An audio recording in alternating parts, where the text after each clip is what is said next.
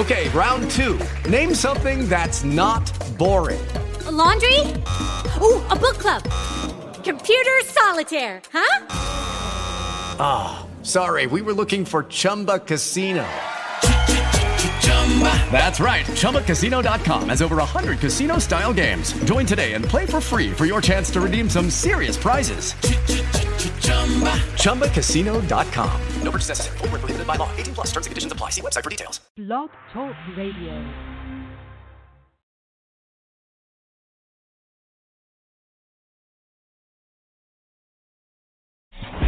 Wrestling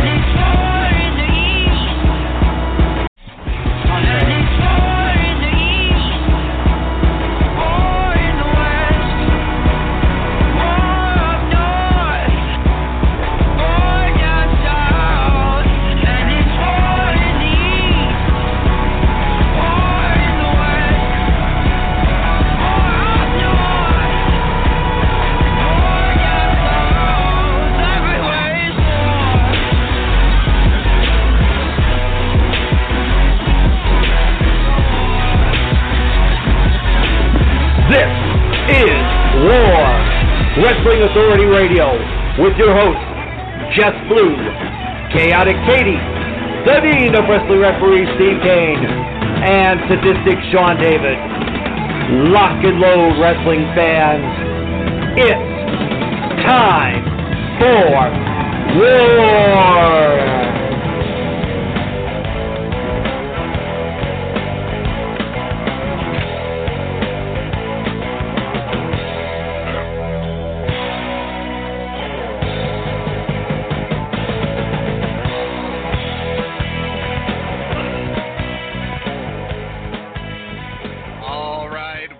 Everyone, to another loaded edition of War Wrestling Authority Radio, live inside the ER. I am Sadistic Sean David, along with my co host, the Dean of Wrestling Referee, Steve Kane. Chaotic Katie and Jess Blue have the night off.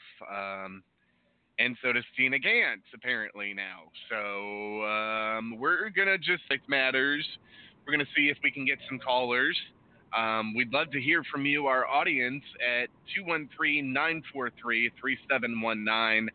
And um, we'll be taking callers tonight. So we're going to have a lot of fun. We're going to talk a lot about um, WrestleMania and the news and innuendo regarding that and um, all of that. So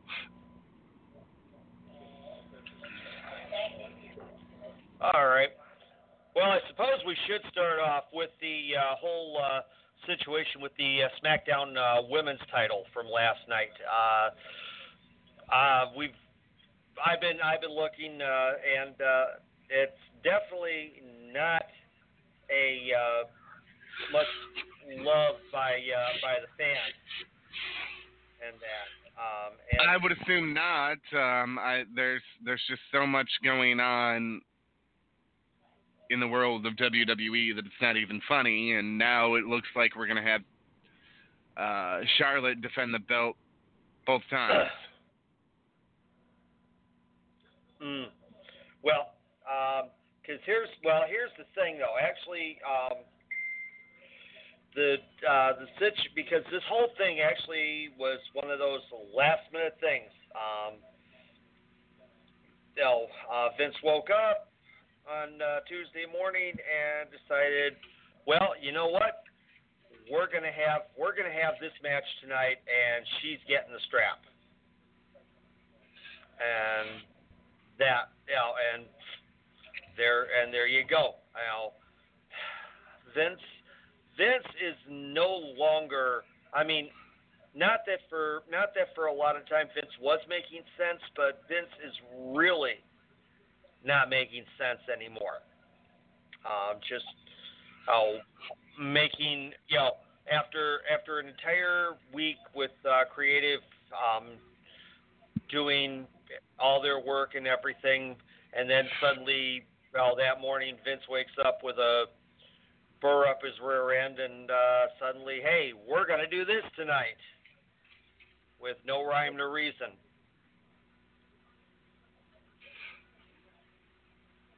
Yes. I mean, Uh, that's that's the way it was, and that's the way it was about uh, Kofi Kingston. Yeah. Oh, yeah. And then and then that yeah yeah with that sudden with that uh, tag team gauntlet thing. Um, you know that I mean more stupidity, more stupidity. I'm just hoping that uh, in October when SmackDown goes to Fox, that Fox forces them to actually stick to a script and not change things at the last minute, barring you know an injury or something like that. Yes. So, boy, you're being real chatty here tonight. I'm trying to see if I can get somebody to fill some airtime last minute, real quick. Did Um, well? Have you messaged Tina to see what's up? Tina will not be on. She's week? at work. Oh, okay, okay, yeah, 'cause she had said last week that uh, she was going to be on. So okay, hey, you know, real life gets in the way of wrestling sometimes, folks. Yes, it does. So, um, um, let's uh, let's talk more about uh, this uh, Charlotte thing.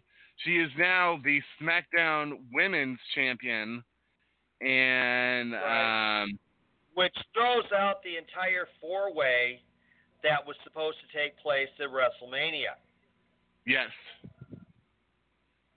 So I'm just I I'm just I'm wondering how I'm wondering now what they're going to do with those four because it just seems like you know all the time that uh, got invested in all of them, especially uh, uh, Mandy Rose, because they were giving her quite the push, and that, and now it's like uh, you know that's all all for naught. yeah. I mean, it's it's really a mess, and um, there's there's just there's no rhyme or reason for it. Uh, you know what it's Yeah. becoming, Steve? It's becoming like this. This will this will be what WrestleMania becomes in a few years if we continue to let uh, Vince continue to book it. This Saturday night at the Northeast Philly International Guard Armory, Craptastic Wrestling presents a non-star studded car of unexplainable matches featuring the Mid-Afternoon Express versus Captain Fantastic and the Brown Dirt Cowboy in a Falls Count Nowhere match. Jerry Idol versus Austin Waller in a fully empty arena match. Our main event, Arnold Ziffel Jr. versus Oliver Wendell Douglas IV in a Fans Bring the Steel Cage parts match. Admission is just $1 because that's all this crap is worth. That's Craptastic Wrestling this Saturday. Doors open at 6 p.m. Matches start whenever we feel like it. Be there!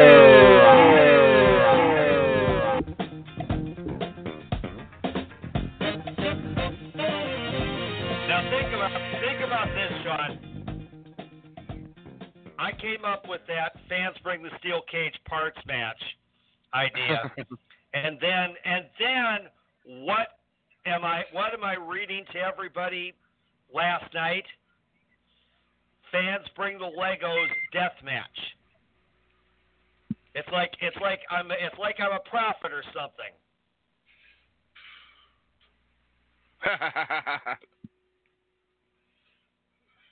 You know. All hail, all hail, Father Steve. Yes. um, yeah, it's uh, there's a lot, uh, a lot going on, and if we let Vince McMahon continue to, Yeah, to continue to fart around like this. Now, who knows? Who knows what's going to happen with this with this company with this show? You know, yes, I mean, you think about it, WrestleMania is his baby. Okay. Now, I mean, Vince and Linda. Let's. I mean, let's. You know, let's be honest here about everything. Okay.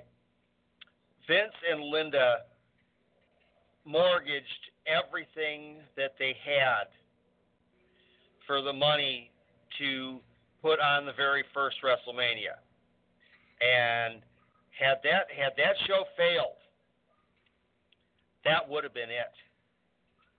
That would have that would have been the end of the WWF at the you know at the time.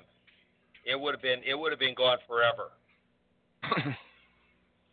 and now here we are 35 years 34 years later and it's almost like he's doing his best to make that to make that failure actually happen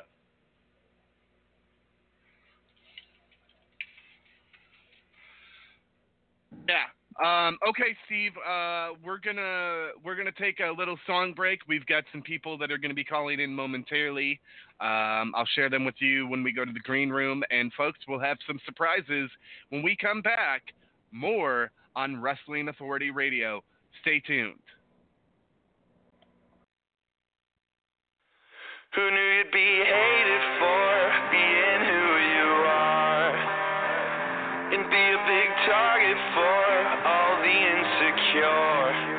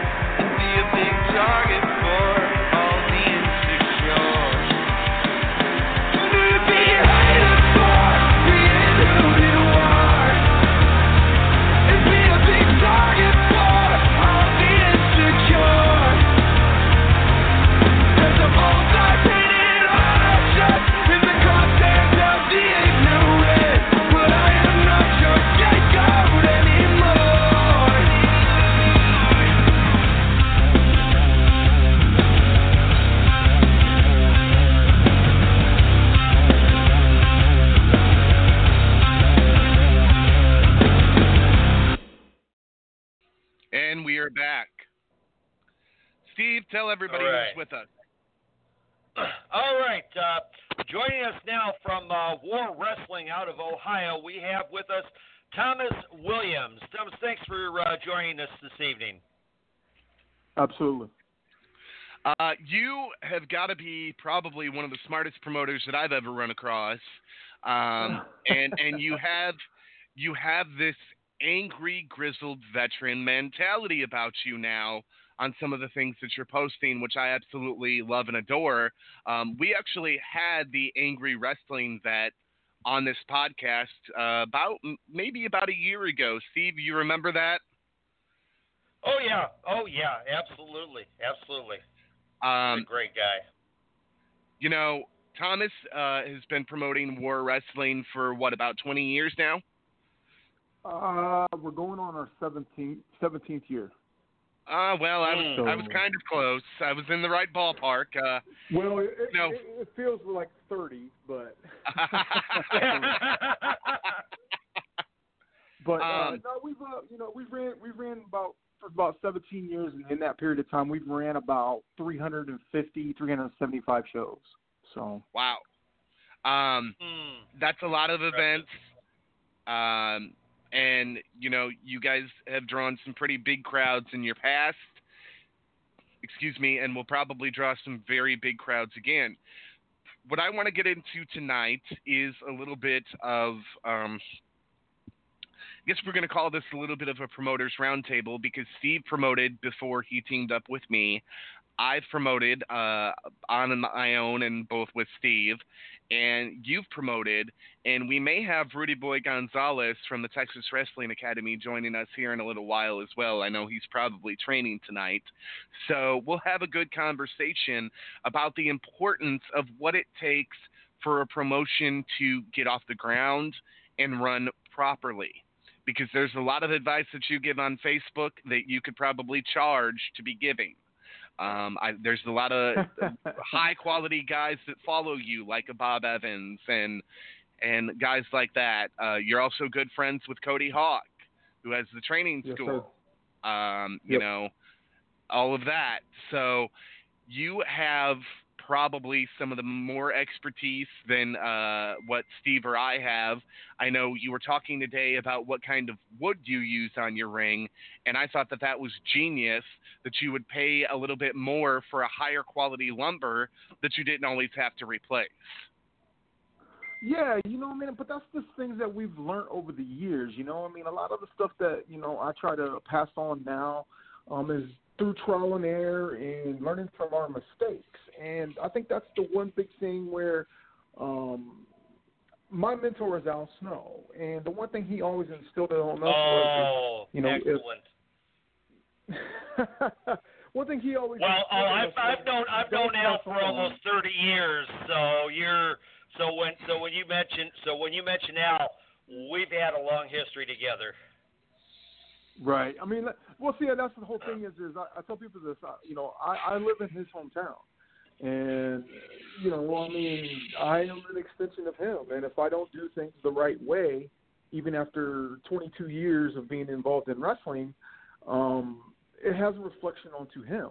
You know, and I still, you know, to this day, you know, I will lean on him if I have a question, and I still consider him my mentor. You know, and and uh, that sort of thing. But going back to the wood thing, you know, a lot of a lot of promoters or promotions or whatever, you know, they they want to cut corners to try to, you know, to save. You know, they want to cut corners to try to save money, but in the end, it actually costs them a lot more money. You know, so my Exactly. thing on it is is just just you know just pay a little bit of extra money for certain things. Um, you know, uh, like I, I posted a thing today on Facebook about um, I, I get a lot of videos sent to me, probably 20, 25 videos a week of people, hey, look at this match. You know, I'm interested in working for you. And out of those 20, 25 videos, 18 to 20 of them have saggy uh, ring aprons. And you know, I'm kind of sitting there going, you know, what, why, you know, I mean, you know, what, why are they, why are they sagging? You know, and it's not just, you know, it's not, it's universal. You know, you know, a place in California and a place in, you know, uh, Maine and a place in Florida. It's not like it's just, you know, like here in Ohio. You know, Right. um, so, so I posted, I posted what we utilize as, um, to get our ring aprons tight. And to me, it's just trial and error, something that we've learned or whatever. Yes, it's a little bit more grunt work because you actually physically have to get up underneath the ring um, and attach the uh, the two. We use what they what I call it as a dog lead. It's like you know the, where you put the stake in the ground and you got a 25 foot uh, wire rope or whatever with a hook on the end. That's what we Mhm. use, and all we do is, is we we wrap that through the ring apron, and you know attach it to both sides or whatever to the uh, ratchet strap that we use, and we tighten it down. And you know they don't move, they don't sag, they don't you know they're all they're on there, you know. Um, and, and yeah, it might cost you a little bit more money instead of you know just using a regular rope and tying it off around the ring post and it sags halfway through the thing. Yeah, you're going to spend a little bit money more money on the dog lead, but I think I can get them here at the pet store for like ten bucks a piece. You know, um, and pretty much anybody that runs shows has probably got a ratchet strap. so, you know, but that's just little things, you know, that make it makes you, it makes your your product look good. You know, um, you know, uh, I I always invest back in our promotion. Um, you know, I always try to improve the product, improve the look, because most casual wrestling fans um, only watch what they see on TV. So if your Right, product right. doesn't even remotely look like that, your ring doesn't look like that, you're automatically being judged. You know, I tell people that all the time. The first two things that the fans, when they go to your show, they're judging. The first person they see is the ring announcer. So if he doesn't look professional, he doesn't sound professional, then you're being judged. The next thing is is that ring is basically sitting there between, you know, 45 minutes to an hour and a half prior to the show, and those fans are looking at that ring. And if it's, you know, doesn't look like what they see on TV, you're being judged. You know, if it's got more duct tape on it than canvas, you know, the fans are going, eh, you know, here we go again. you Right. know. And Right. especially Mhm. for especially for a first time fan you know they're automatically going to judge it. Um so that's the big thing with me you know i, I uh you know a lot of the things that i try to pass on is definitely just trial and error. And i just did a podcast the other week and that's kind of what i explained to them was is you know um i've made a lot of mistakes over the years and it's cost me a whole lot of money. And now you know um i want to try to help these guys you know because if there's 10 promotions that are solid, say in the state of Ohio, if there's 10 promotions that are solid where everybody's getting work, everyone's getting paid, everyone's drawing a crowd, that's 10 places that the guys want to wrestle there. You know what I mean? Instead of worrying about not getting paid or, you know, no fans or, you know, whatever the case may be, um, you know, um, I get a lot of heat put on me because I am very, very vocal, um, you know, about the business. Um, and I think a lot of the times I get judged because I'm not a quote unquote wrestler anymore. I'm just a promoter, owner, and a booker.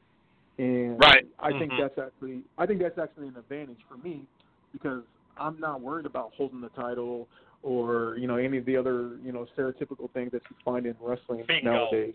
Um, but yeah, you know, I Bingo. just, you know, like I said, I'm just I'm old school in my mentality. Um, you know, I still treat it like a business and uh, my mentality was like that. You know, um, we just had a show uh, on Saturday night in Huntington, Indiana, and we only drew about 150.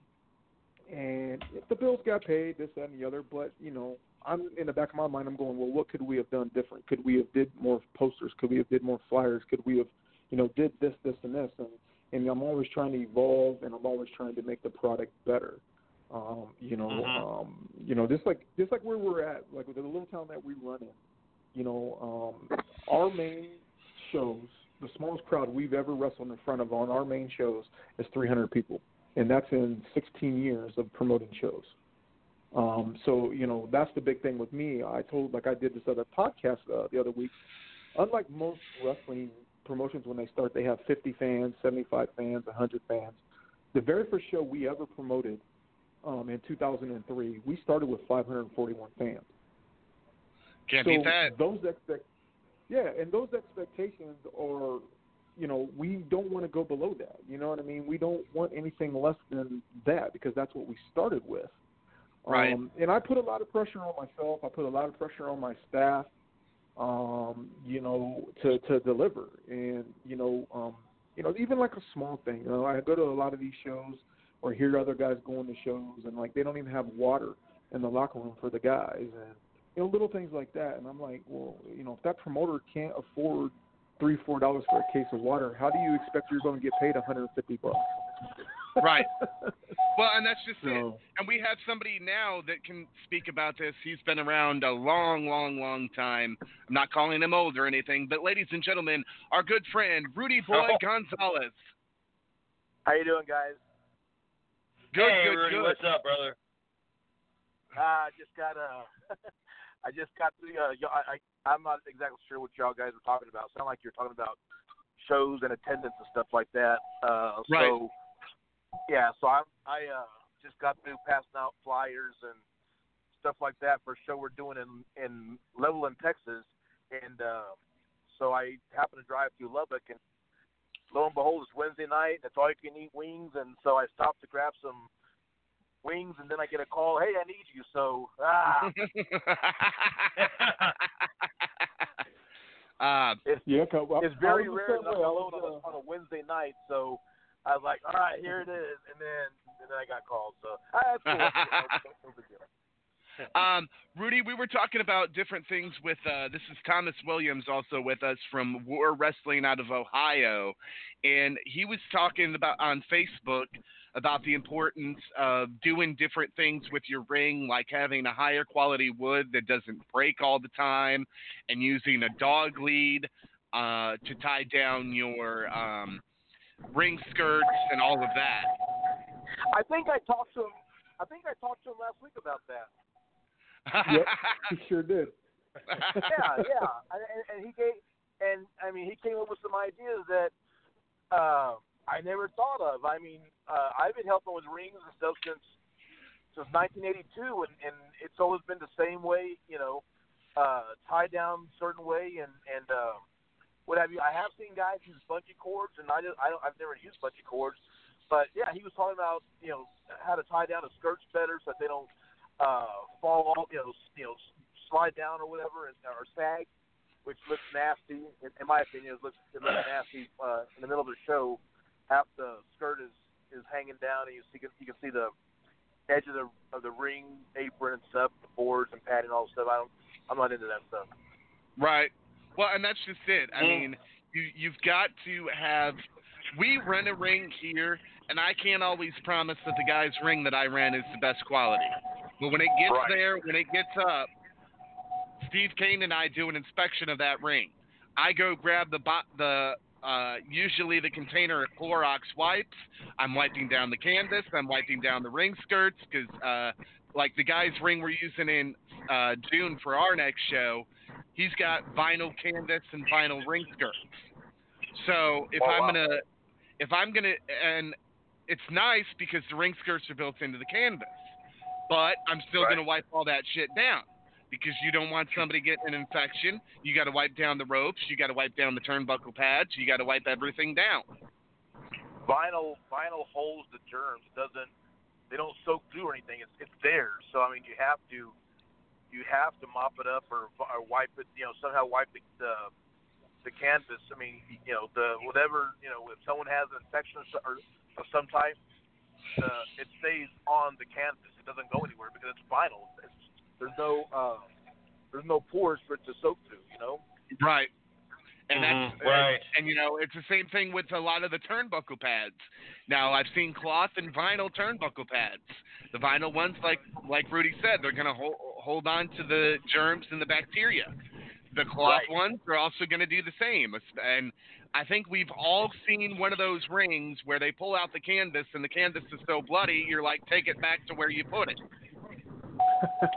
well, actually, it's funny you say that because I just uh, back ahead. in the day, that was, I mean, you know, once every once a month we would take the the canvas. This was down in this is when you know we were running Southwest Wrestling. Once a month we take the canvas Mhm. and car wash to to wash off the the blood, the Sheepherders and Manny Fernandez and those guys. But Oh God, Uh, yes. yeah, but back in the day, man, that the canvas was just soaked with that stuff, you know, and we didn't think nothing of it. Now we know that you know there's bacteria and and HIV and hepatitis C and all the other you know junk you know that can get caught up in the Right. canvas and get transmitted, you know, bodily fluids and all that. So you'd have to be an idiot to not maintain your your equipment. You know. Well, and it's Right. Yeah, I've It's taken like ours. Go ahead, Thomas. I've taken ours. To, I was gonna say I've taken ours to the car wash uh, numerous times, and actually, I actually have a, a local tent company here in where where we're from, and they actually have uh, they rent tents and all that, and they've done some work for me in the past. They actually have an industrial sized washer that they actually put our canvas in, and we wa- and we wash it about every other show or whatever. Especially if there's a little bit of blood on the show and that sort of thing. Um, Right. It costs me about a hundred bucks. ev- It costs me about a hundred bucks every time I get it done. But you know, I want the peace of mind that it's going to look nice, it's going to look professional, and there ain't anything on there that could possibly any of the guys could get. Well, and that's know. just it. We we've you know we've been doing this Yeah. podcast for the past six years, and we've been talking about the importance of ring safety. And look, we get some promoters here in Illinois that want to leave the metal frame set up outside all year round, with the rain and the snow and the wind and everything else and the heat. Yeah. That can't be good Like- for weld. I'm no welder myself, Yeah. but I know that that can't be good for weld. Well, back back to the uh, back to the old days. Uh, the ring that we used was on a trailer, and uh, the trailer was out in the parking lot overnight. And all we did was hook it up to the truck, take it to the next town, set it up, do the shows, tear it down, and we didn't cover anything. We didn't use anything for a cover, uh, you know. And uh, but again, knowing what we know now, you know, and then also you know, honestly, Joe Blanchard used to get like uh like the lumber was treated wood, and uh, I did, you know, and it, it, it, uh, there was a there was a uh, I was always told to get treated wood, and I was never told why. Uh, so one day after Joe had sold his company to uh, Fred Behrend, uh, Fred decided to replace all the boards on the ring. So he sent me and another guy named Fred to go get wood. So Fred was trying to score points and work his way up the company and stuff. And so we go to the lumber place. And the guys, the guy said, "What do you want?" And I said, "We need, you know, 18 pieces of 18 by 18. I mean, uh, two by 12, 18 feet long boards, treated." Mm-hmm. and and the guy said, okay, that'll be thirty two dollars or whatever it was, thirty four dollars, thirty five dollars, whatever. And then uh, the other guy, Fred, looked at some other boards and he said, these are only eighteen dollars. These are only twelve dollars. So whatever it was, sixteen dollars. And the guy said, yeah, but that's not treated. And Fred was like, that's okay, it's cheaper. Let's take that instead. So we took it. And one, it wasn't it wasn't treated, but it was also like the cheap yellow pine or some shit like that. And so the Mm. first time we used it, and the first match, boards just started breaking left and right. So, so Fred Behrend, the promoter, comes running out there. What the hell happened? What the hell? And I just pointed my finger at Fred. He's the one who bought it. He bought it, not me, not me. Right. I think they. I was always told they they used the lumber for what you guys were ta- or the the treated for what you guys were talking about was is that that way they could leave it out in the elements or whatever and it wouldn't rot and that, and unlike tr- traditional dimensional lumber. Um, I was always told Yeah, that I mean, too. that's what it I've was. never It was been treated. around. It was, Yeah, I was gonna say I've was never been around personally me using any of the treated, but I've heard that story before that you know they that way they could leave them out like I say they was doing like a fair and a festival they could leave it out or whatever the frame and the wood and all that and if it rained it was no big deal because it was treated. Right. I mean, and uh, Yeah. I mean the the the the moist the wood doesn't soak in the moisture because of of I'm not a, I don't I don't know how they do that stuff, but I they I don't know I, something they do something with the wood where they they uh coat it with something I don't know, but uh it it, it it's uh you're not it's not supposed to warp it's not supposed to it's actually supposed to harden the wood. Um, Yeah. and so I was, I was, I mean, even now, uh, I always get treated boards, and, and they are, it is a little bit more expensive, but uh, I would much rather have that than, you know, and have the right, have the right type of wood than some cheap, whatever, and and the boards are warping and cracking and shit like that. Yeah. Well, that's one of the things too that uh, um, what uh, the first the first rings that uh, I was uh, involved with uh, when I was uh, making my way up in the business, paying my dues, uh, doing ring crew and stuff like that. Um, they they had the um, instead of boards, actually had sheet sections that were like uh, nine by three. So Oh wow. when my so when my so when my partner, which was the same stuff that uh, the way Verne Gagne had his rings done, and that.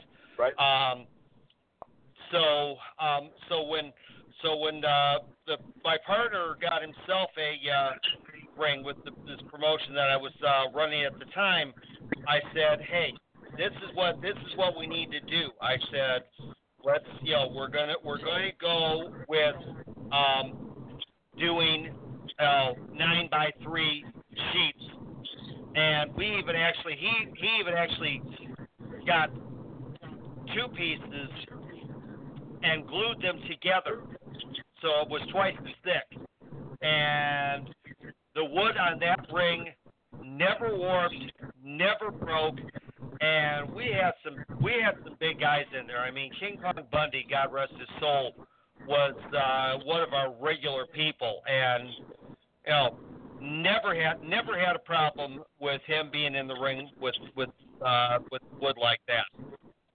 Right. Wow. I've never I've never heard of that. I've seen two by twelve. I've seen two by eights. Uh, I've seen plywood. I would never suggest using plywood for a ring. Um, Mm. I've seen actually one guy he used like a hundred two by fours. uh, I saw a ring that was made of PVC pipe. Oh, geez. Wow. I, yeah, I mean it didn't last. It, as soon as he tried tightening everything up, everything just broke. Mm. But I mean, you know, uh, you know, the most important part of your equipment is the ring. I mean, if the ring's not, you know, well, I when I first got my ring, the one I have now, I'm not exactly sure what was going on, but our ropes were never were never getting tight.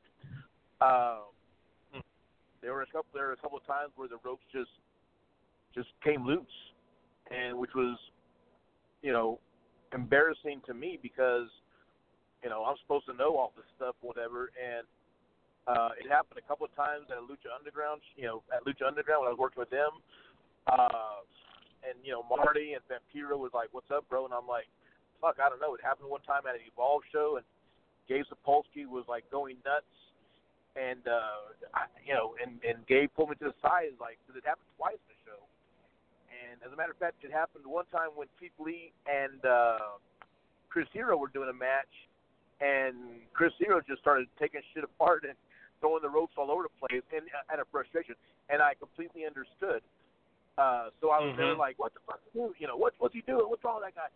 And then Gabe came up and he's like, what's going on? I'm like, I have no idea, man. I, you know, and so what I did was uh, I re- I got another ring from the guy, you know, paid him for that, and then Monday I put my ring up and man, I I couldn't figure it out. The ropes the ropes kept getting loose and what have you. So the only thing I could I could figure was the, the clamps I was using. Maybe that you know let's try that. So I went and bought a whole new set of clamps, and uh, I never had a problem with the ring since. I you know I, I I don't know I don't know I don't know what the difference the, the, the clamps made, but uh, you know I you know your ring is I mean you the guys have to be able to and I and I felt bad too during this time because you know guys were working and they were looking at me you know with a you know from the corner of their eye like am I gonna die tonight or am I gonna you know and I'm like don't worry guys it's okay meanwhile I'm thinking I hope it's okay but I, I also had my Hmm. two guys tonight the Nightmare Pain guys they were both well over 400 pounds and uh well one guy was one guy was like 350 and so they were bouncing off the ropes and stuff. And and that was a funny thing also was I was doing these shows, my own shows, and I never had a problem with the ropes. But when Chris Hero and Keith Lee gets in the ring, man, they were you know. And then uh, you know, the Lucha Underground guys got in the ring, Fenix, those guys, and it was like, what the heck is going on here? So, you know, it, to me, your ring is Mm. your ring is is the most important part of your, of, you know, of your show. I mean, it's the centerpiece of of of everything going on. It's the it's it's our stage. You Right. know? Right. And the Well, guys I- have to be able, the guys have to be able to get in that ring with confidence and do whatever it is that they do, whether they whether they're flip flop guys or they're just you know kicking punching guys. I don't care what their style is. They have to be able to get in the ring and not worry about are the ropes going to be loose, is a pole going to bend, or the board's going to break, you know that type of stuff, and that's solely completely on the promoter. Right. Mm-hmm. Right. Well, and and that's just it. You know, um, there are some people that prefer the non-cable ropes. Uh, we we used them at our last show. We rented a ring that had non-cable ropes, and I personally didn't care for them. I was like, I, I don't I don't get the obsession with it. I I Me I would much rather I would much rather have that steel cable inside the rope that I know is going to be able to hold me up if uh, one of those ropes snaps. Right. But I've heard other arguments, and I want to hear Thomas's argument because he was saying he was having problems with his cable ropes. Yeah, well, the biggest thing for me is is um what I posted earlier today on social media was that we had chains for underneath the ring, and then we switched over to cable, which when we bought a new ring, and it was uh, monsters uh, cable, uh, monsters rings and cages or whatever. And I'm just not happy with the underneath cables or whatever, so I'm I'm actually switching back to um, chain. Um, I think the one big thing that we do a little bit different than a lot of promoters is we actually use what they use like a um, a ratchet uh, load binder, like with what truckers use when they tie down their load. Um, we Right. use that for underneath. We we use that for underneath instead of like a cable or instead of like a turnbuckle. Um, and we've never had an issue with the, the underneath stuff or whatever until we switched over to the cable from chain. Um, the one thing that I will say that I do a little bit different than a lot of other um, promoters as far as the ring ropes, um, we use three quarter inch turnbuckles. Um, we don't use half. I think they strip out a lot more, and there's a lot, you know, there's a lot of things that can go wrong um, with it. So we use a thicker, we use a thicker, we use like three quarters of an inch um, turnbuckles um, for our ring ropes. Um, but I will say, um, as far as actual rope compared to cable, cable is just easier to maintain um, overall. You know, if it stretches out, you just undo the clamps, retighten it, or whatever, you're good. Um, Right. I seen an argument today about the WWE. You know, people referring to WWE ring ropes, but here's the reality of that: they can switch those ring ropes in and out because they have the financial means. You know, not too Right. many people on the independent scene Mhm. can replace the ropes every four, fourth, or fifth show. you Right. know, I mean, so that's a that's a big thing. You know, that's a big thing for me. Um, you know, I I I want to make sure that the ring, like you know, Rudy was saying, um, you know, I want to make sure that that ring is looks the part, and no one can question, you know, that why the ring is wavy because it's got carpet padding or, you know, whatever else. You know, the the things that you. Um, see, you know, I'm, I'm, I'm um, going to tell you something, Thomas, that'll probably make you very upset. There was a promoter here in Illinois that I shit you not used bubble wrap for padding on his ring. I'm not kidding. I Wow. wish I were. I wish I were.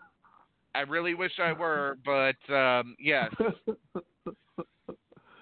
I'm not surprised in Yeah. a way. Um, you know, just because everyone's trying to nickel and dime themselves and you know try to get the most out of it. You know, the funny thing about it is, is uh, we bought our ring about two years ago, and I bought guardrails in the ring. We spent about seven grand on it, and we've used, we've ran about thirty shows on it, and the padding is starting to show wear and tear. And that's still good. You know, there ain't nothing wrong with it. But I actually just went out and bought all brand new padding or whatever because you know I just think like you have to keep up on the maintenance. You have to you know uh, you have to do those sort Yeah. of things. You know I've actually seen guys um like with carpet padding, the ring you know the canvas not being tight in it whatever. I actually seen uh, a show. Uh, it's been a few years ago where the guy rolled his ankle and broke his ankle because it was on carpet padding and the ring and the canvas wasn't tight. You know. Wow. Um, so yeah, you know, so I mean, I, I, that's the big thing for me is, is you know, and I agree with Rudy said, you know, um, before he came in on the conversation was, is no, that's our stage. You know, that's where that's the blank canvas for us to paint the picture, to get these fans involved and to have them keep coming back.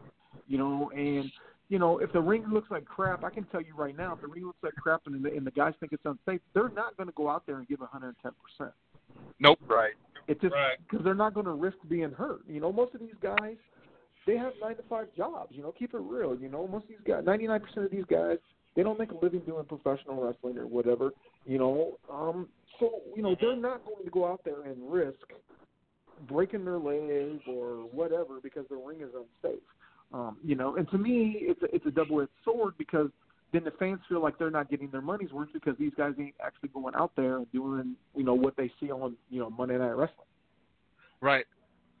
And I, I'm, I'm, I'm a stickler. I've been setting up rings since 2002.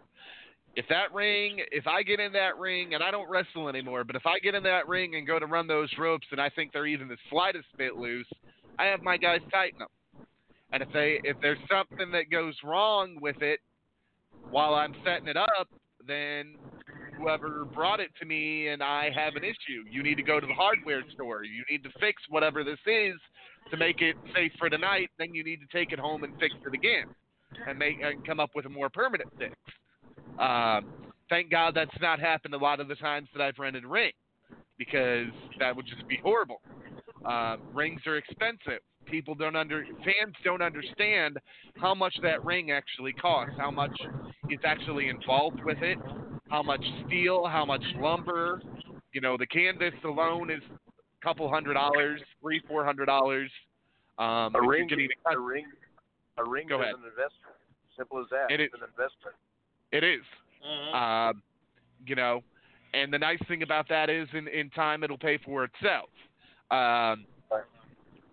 I, um, you know, I I have said before that rings are, don't come cheap for the simple fact that if they did, we'd have every Tom, Dick, and Harry running, and we already have every Tom, Dick, and Harry running because everybody wants to rent their ring out and not Right. do um, not do research on who they're renting it out to. So they get there and it's so and so's backyard wrestling. Right. Well, I can give you a good example on the presentation of a ring that kind of um, last year or whatever. There's a group um, called Legends of Wrestling ran a show in Detroit, and uh, the guy that they normally rent the ring from couldn't do it, so he they reached out to me to do the ring. And we brought the ring up there, and you know, everything was good, everything was nice and tight, and you know, professional or whatever. And we got the booking again this year, just for the reason of that it looked good the guys were willing to go out there and wrestle and you know bust their butts and do all that or whatever. You know, and these shows got Ricky Steamboat on it and Ric Flair on it and Billy Gunn on it. I mean, it's you know it's loaded with names. And Right. you know, to me, that speaks volumes because you know, I mean, I I felt like you know, like we were talking about, you know, that if that ring looked like crap, they probably would never ever give me another chance to do it. Um, Right. You know, and like I said, to me, to me, you know, they wanted a nice looking ring. I'm willing to give them a nice looking ring. Um, and you are right. It's definitely an investment. You know, like I said, uh, two about about two years ago, like I said, I spent seven thousand dollars on a brand new ring and guardrails. So you know, I mean, it's not it's not cheap or whatever. And even the maintenance, you know, on it, like we were talking about, you know, I mean, a, a board a board is you know thirty bucks. You know, times twenty boards. There's six hundred dollars just in wood right there. Yeah, Right. exactly, exactly. Usually, usually when you get one board, expect to start buying the rest of them because they may they they may not all start breaking or cracking at the same time, but you're buying them at the same time. They're all they all basically have the same age. So one and then another and then another and then another and then another. Well, and I think I think another thing that promoters should be smart enough to do is to date the boards. Know when you bought them. If that board is getting to be a year old, replace it.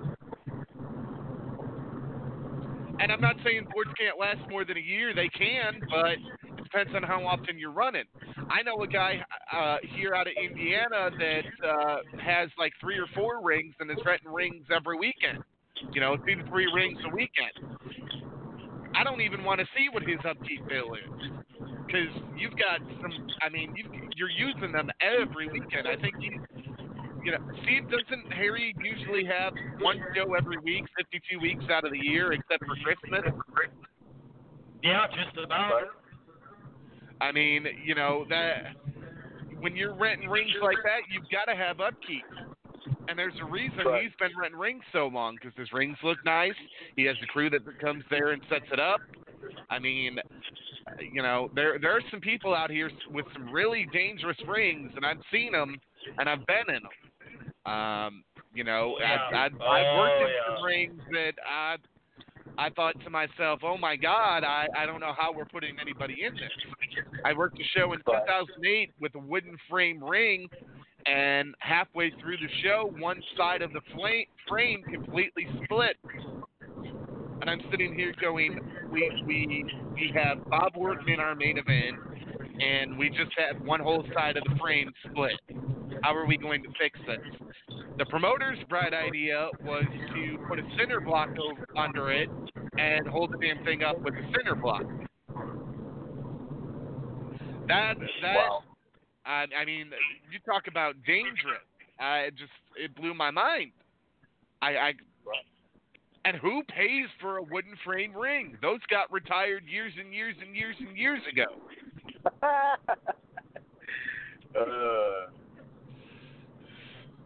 I think w, I think NWA had one because I set it up. Either it was NWA or WCW. One of them had a ring. One of them had a wooden ring, and I had to set it up a few times here and there with uh, Klondike Bill. And uh, I remember going back to Oh, the hotel God. after a show, and uh, splinters all over my hand, man. I mean, little bitty splinters. I was like, shit, you know. Half the night I'm pulling them Oh out, Oh my god. you know. I think. Uh, Oh my god. Going back to what he was saying, I think I think it was WCW that had the wood the wood rings because I think they used uh what they called like a four by six treated, and they had it at the top and then the bottom, and then they had braces that went all the way across or whatever. Because I I think HWA uh, Heartland Wrestling, which was Les Thatcher, that's the ring that they had whatever when they had a developmental deal, and it was like a four by six treated uh, top and bottom or whatever, and that's what they used or whatever. So I'm almost positive it was WCW that still used wooden rings, you know, not so long ago. So Wow. Uh, that's that's uh, you know that's I scary. think, I think I re- I think I remember that. I think I remember seeing uh, one of the one of the uh, framings on uh, Nitro one time, and it, and I looked and I go, wait a second, that's all wood. I Yeah. Thought, oh my God, they're nuts. well, and uh, you know, Steve Steve was in a ring that fell apart on him. Well, I've been in a couple of them that have had that happen. And one and one of them and one of them was uh, was the night with Jazz. And we're in the main event and the ring is saggy and Jazz Jazz looks at me and Jazz looks at the gal that uh, she's working and she says, We're gonna die in here. That's never a good thing for wrestlers to saying to the referee or each other. Right. No. I, I, will say I that. I will say I got my ring from Chad up in uh, Kansas, Monster Rings and cages. and cages, and and uh, I'm happy with my ring. Like I said, the only problem I had with it was that clamps, were the clamp issues, and then like uh, like someone was talking about earlier about the chains at the bottom. I that's how I've always used them. So when I got the ring, uh, it had he sent them with cables to go across, and I thought I thought that was the reason why my ropes were never loose, were never tight because the the cables on the bottom were stretching too much. So I replaced them with chain because that's what I've always used. And what ended up happening was one of the ring posts. I mean, when when the guys hit the ropes, there has to be some kind of play. Not a whole lot, but there has to be some kind of play with the ring post going in and out. Not a whole lot, but just a little so that they don't, you know, there's not too much tension and don't they don't bend. And so Right. when you use when when I was using chain, there was no there was no play. So one of the ring posts started bending uh, from the you know, the upper part. The, the bottom part was straight up until the floor of the ring, and then it started bending at that point with the ropes. Um, so I asked Ch- I asked Chad what you know why why you know why why was that happening? He said because I was using the chain. So uh, just for my own you know any any replace the ring post, if you replace all four of them, no problem. No, you know, well, it's your fault, Rudy. Nothing like that. I mean, he did a great job. Uh, Yeah, I and- talked and to I- him a couple times, and he's actually got the kind of ring that I want. Um, he makes He does a good job. a, he makes what's co- called, and he's the only company out there that I know that does it. He makes a height adjustable ring, where on Right. one side of the post it's low boy, on the other side of the post it's high boy, and I thought that Right. was one of the most genius ideas that anybody could ever come up with, because you sometimes will get these people that want to buy shows that don't have a high ceiling venue. And Right. I, you know, if you're if they're coming to you and saying we're going to give you two grand for a show, you don't want to be out that two grand because you don't have the right style ring. Right. And and you know, and I, I know there's some other companies that I've worked for in the past that have had smaller rings to be able to run like bars and stuff. And I thought that that was a genius idea. Because if you like, uh, one of the promotions I worked for had a 14 by 14, and Oh, uh, it was. Now, granted, at first it looks cheesy, but if you get over that fact and you realize, hey, they're making money, they're selling this bar out where we have standing room only in a bar, then you realize that hey, they're making money, I'm making money, I really have no right to this. Um, I've also been in I, the smallest ring I have ever seen, uh, I, and I think somebody told me it was Buck Zumwalk's ring, was an eight by eight, and I was like, how in the world can anybody work in an eight by eight? You do a headlock and headlock and set him off the ropes, and he's at the other side of the ring while you're still on the ropes. Right. There was a guy in Dallas selling a ring that was eight by eight, I believe. Wow. Uh, might have been 10, might have been a ten by ten ring. But he, I mean, he used it mainly for midgets, though. Right, Uh, and uh, you can get away with that on the midget shows. If you've got Yeah. two seven foot guys in an eight foot ring, it's gonna look really, really bad. uh, but the, the only the only problem I had with that was he told me he goes, you can use it for midget shows. The only problem I had with the only problem I had with that was the whole point in in booking midget shows or having midgets is because they're small, they're smaller guys, and it doesn't help them when you build a ring small like them because then they don't look so small. right. So I've always, I've always, you know, and this is just years. I'm, I'm an old school guy. This is just from years and years of, of seeing how things were done. I, you know, I believe if you have a midget match or midgets, whatever, I mean, or show or whatever, you just put them in a regular sized ring, and that enhances their uh, midget midgetry. Their, if that's even Yes. a word. You know, well, it is now. Yeah. Midgetry. That's the word for the night. midgetry. There we go, Um, you know. midgetry. Um, you know, and I wanted to talk about you guys, uh, the, the importance of the ring and, and all of that. Uh, we've had Les Thatcher on, and Les has, you know, lived and, and bled the importance of having a good, safe ring, not only for guys to train in, but for guys to work in.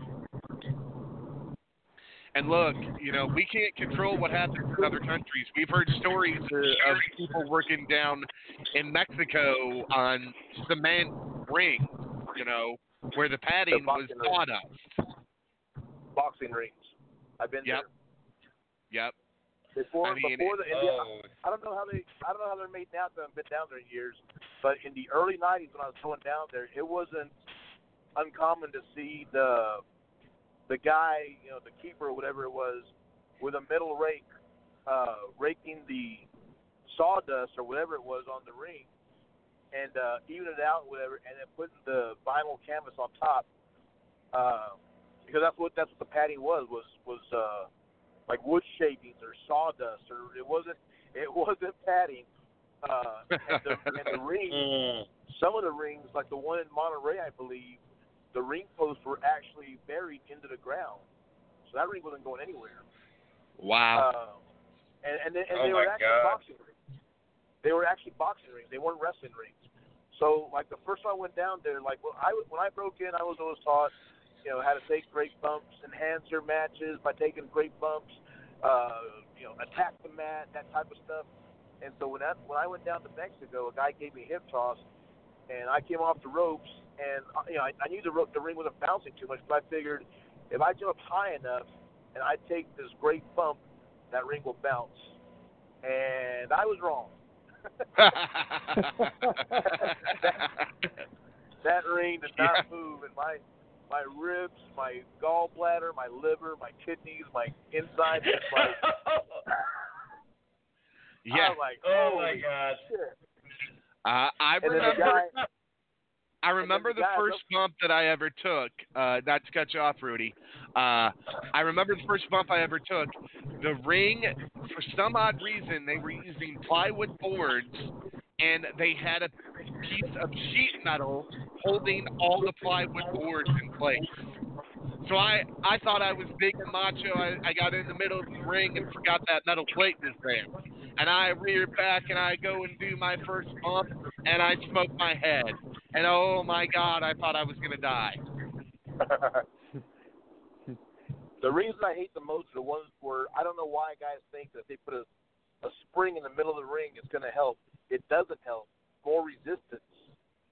And Uh, uh, Steve and I can talk about a ring like that. Uh, it, they bought the wrong style ring. They bought they bought one of the rings where it only had the one middle beam to take all the shock absorption of the entire ring. And they had some heavy guys in the ring, and when that metal bar bent, their grand idea was to get a spring. Well, they threw that spring under that ring, and it had no give to it at, at whatsoever anymore. yeah, Steve will tell you, he No. hated jumping in that ring. Oh Lord. the only way you're going to make that a was spring that the big, worst. the only way you're going to make a spring that big springy is by some guy, you know, a thousand pounds bumping around in that. It, it, there, there, it's, it's more resistance. It's more uh, stiffness than anything else. Mhm. I, I never understood, you know, why they said, oh, all the rings have a giant spring underneath them. No, no, they don't. I've never, Uh, Black never had a, a spring under the ring. You know, I, I, I never I never understood that concept of we're gonna put this giant spring that's gonna take, like Rudy said, thousands of pounds of pressure to even move. How that's gonna do any good? You know, and and and fans, uh, not even just fans that are listening to this, but people stop thinking that that ring is a big fluffy mattress because it's not. No. And it's not a trampoline either. No. which is another, which is another one that uh, that you hear from the you know people that don't know anything. Yeah. And that the and that the ropes are bungee cords. You can just run off against those at a at a hundred miles an hour and not do any damage to yourself. Let me tell you something. The first time I ran the ropes, I came home with welts on my back because the, the my trainer was like, "Run them, now run them harder, now run them harder, hit them harder, hit them harder, hit them harder," and it taught me how to run the ropes. But it also taught me that those ropes were not something to be joked about. Right. you know.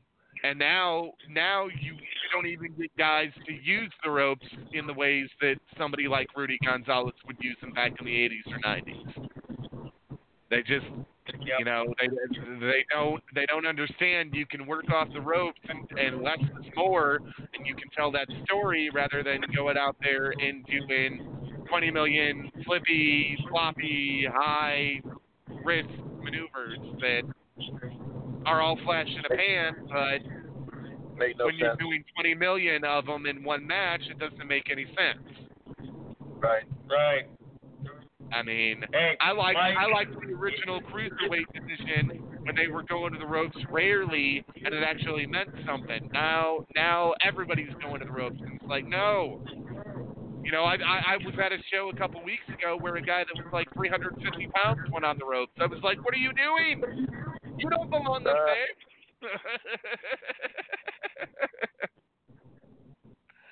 you know. Yeah. Go ahead. Well, well, if we're gonna talk, if like I say, if we're gonna talk first, uh, first running the rope stories. The first time when I was with Windy City, the first time that I ran the ropes, the next day, my my side and my hip looked like, and I'm gonna be a little indelicate here, but I looked like a uh, prostitute who hadn't given her pimp his uh, his share his share of the pay, and got a baseball bat taken to him. But I'll tell you what, I showed that I showed that at my job, and uh, nobody ever doubted me that this stuff was real ever again after that. They looked at that like, oh my god. Hey.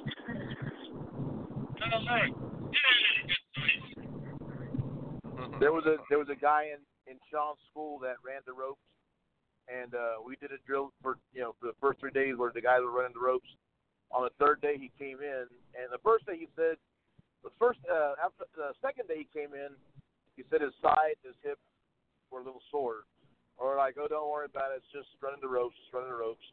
The third day he comes in, he says, man, it really is bothering me pretty bad, and he go pulled his shirt up and he had little black and blue lines on his shoulder and his side, and then one on his on his hip.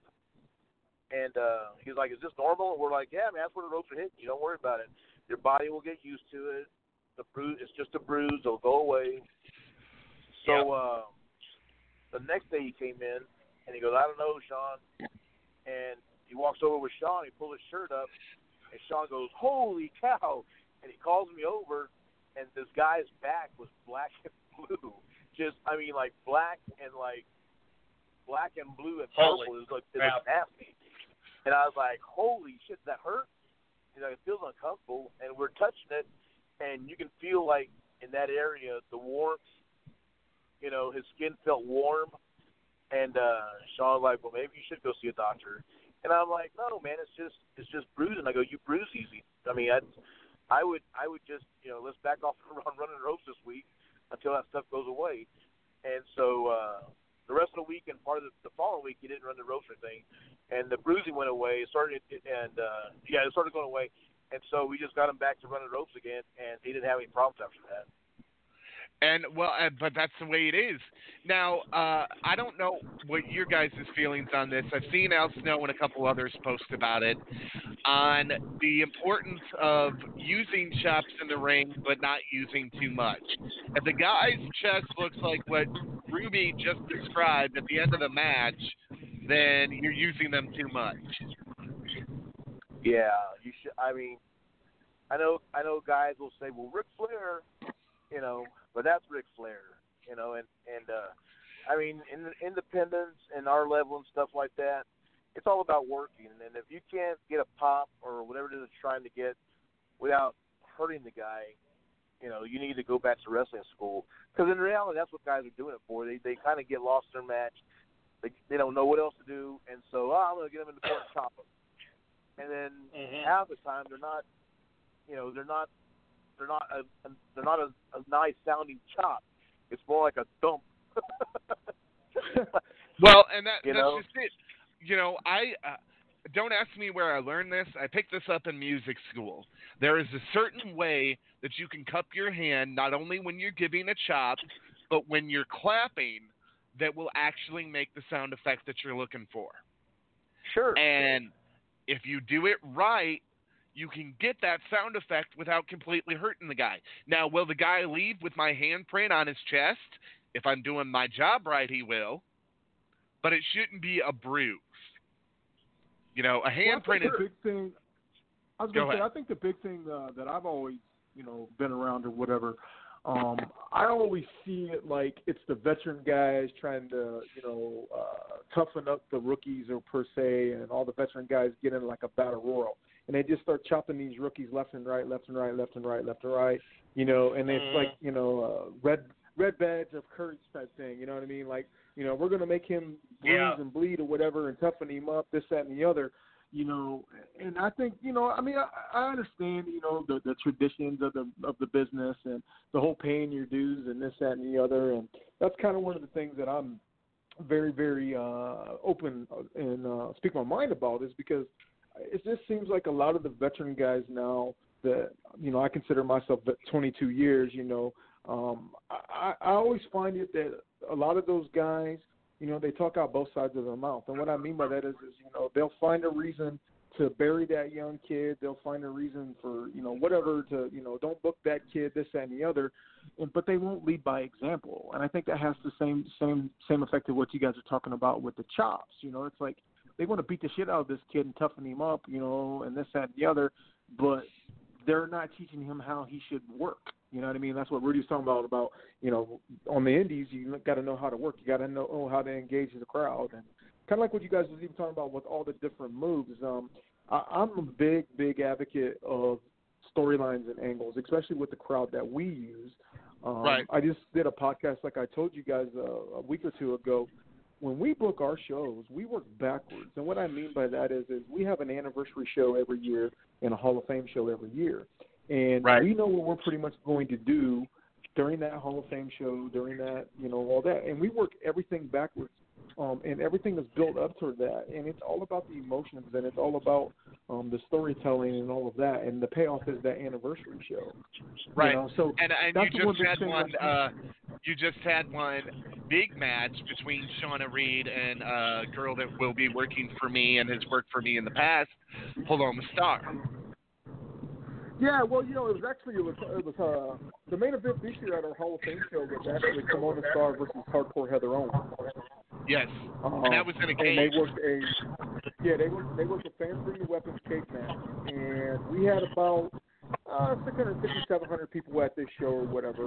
Um, but we had built that angle and that storyline up for a whole year.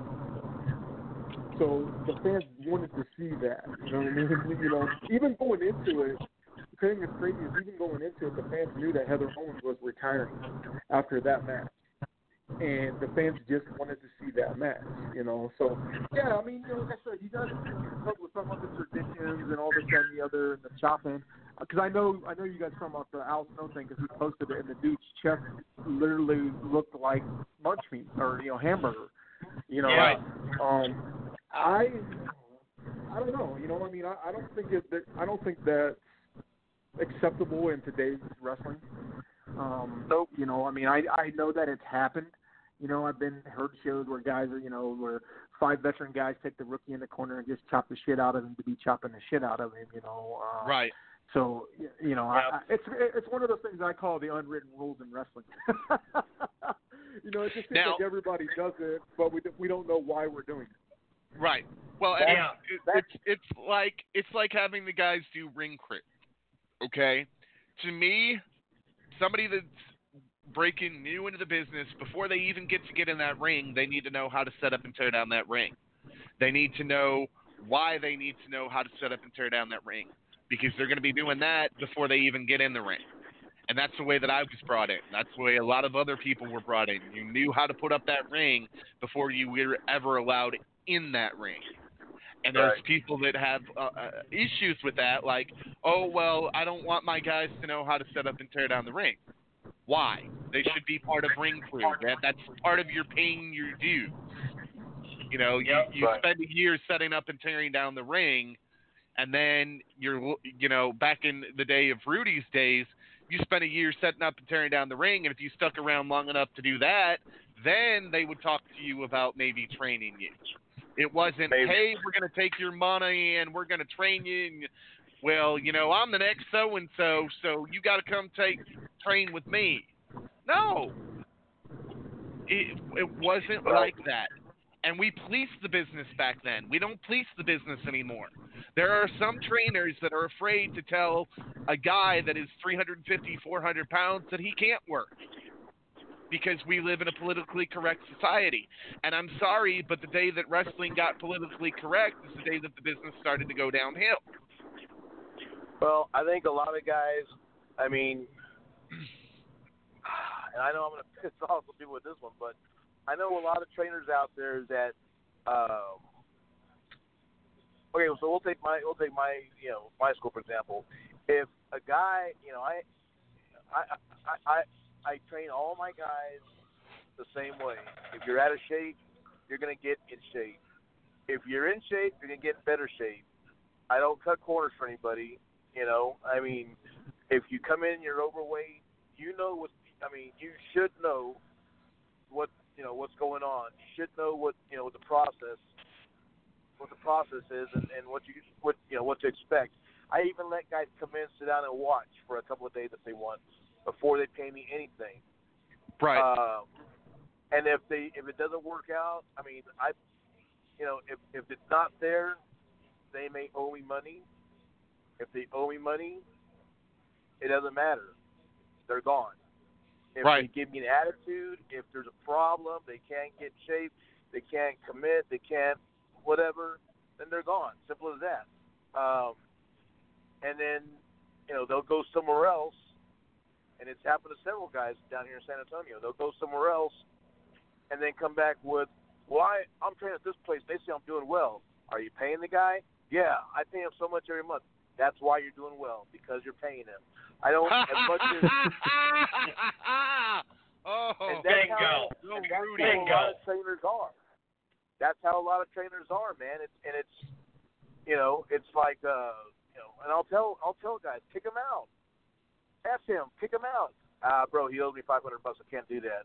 Man, who gives a you know? And that's that's one of the main reasons why the business is the way it is because nobody down here, guys. I'm known as a as a dick because I mean I just I just can't stand seeing shitty matches. I can't stand seeing a shitty attitude. I can't stand, you know, and it's not that I dislike the person. It's just that, you know, I think when I see when I see guys, okay, so like the other day, uh, we were taking the ring down. We're moving. We're putting the ring up, and the the guy who's promoting the show comes out and he says, "Hey man, we got to move the ring over."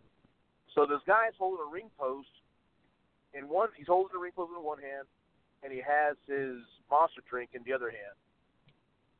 So everybody's trying to move the ring over, and this guy's like, uh, uh, uh, "Can somebody grab this ring post, please? I, I, I I'm holding my drink." And I, I, in all honesty, I feel like kicking that fucking can out of his hand. You know, if if I would have done that shit, hey guys, can somebody grab this ring post because I've got my soda in my hand? I would have, you know, somebody would have backhanded me and thrown me out of the building. You know. Well, and and and the other thing is this. You know, I saw Rudy's post the other day about uh he he did ring crew by himself. And look, I don't have a training school, but if I had a training school and that's the kind of shit that happened, oh, would training the next time we had training be a bitch?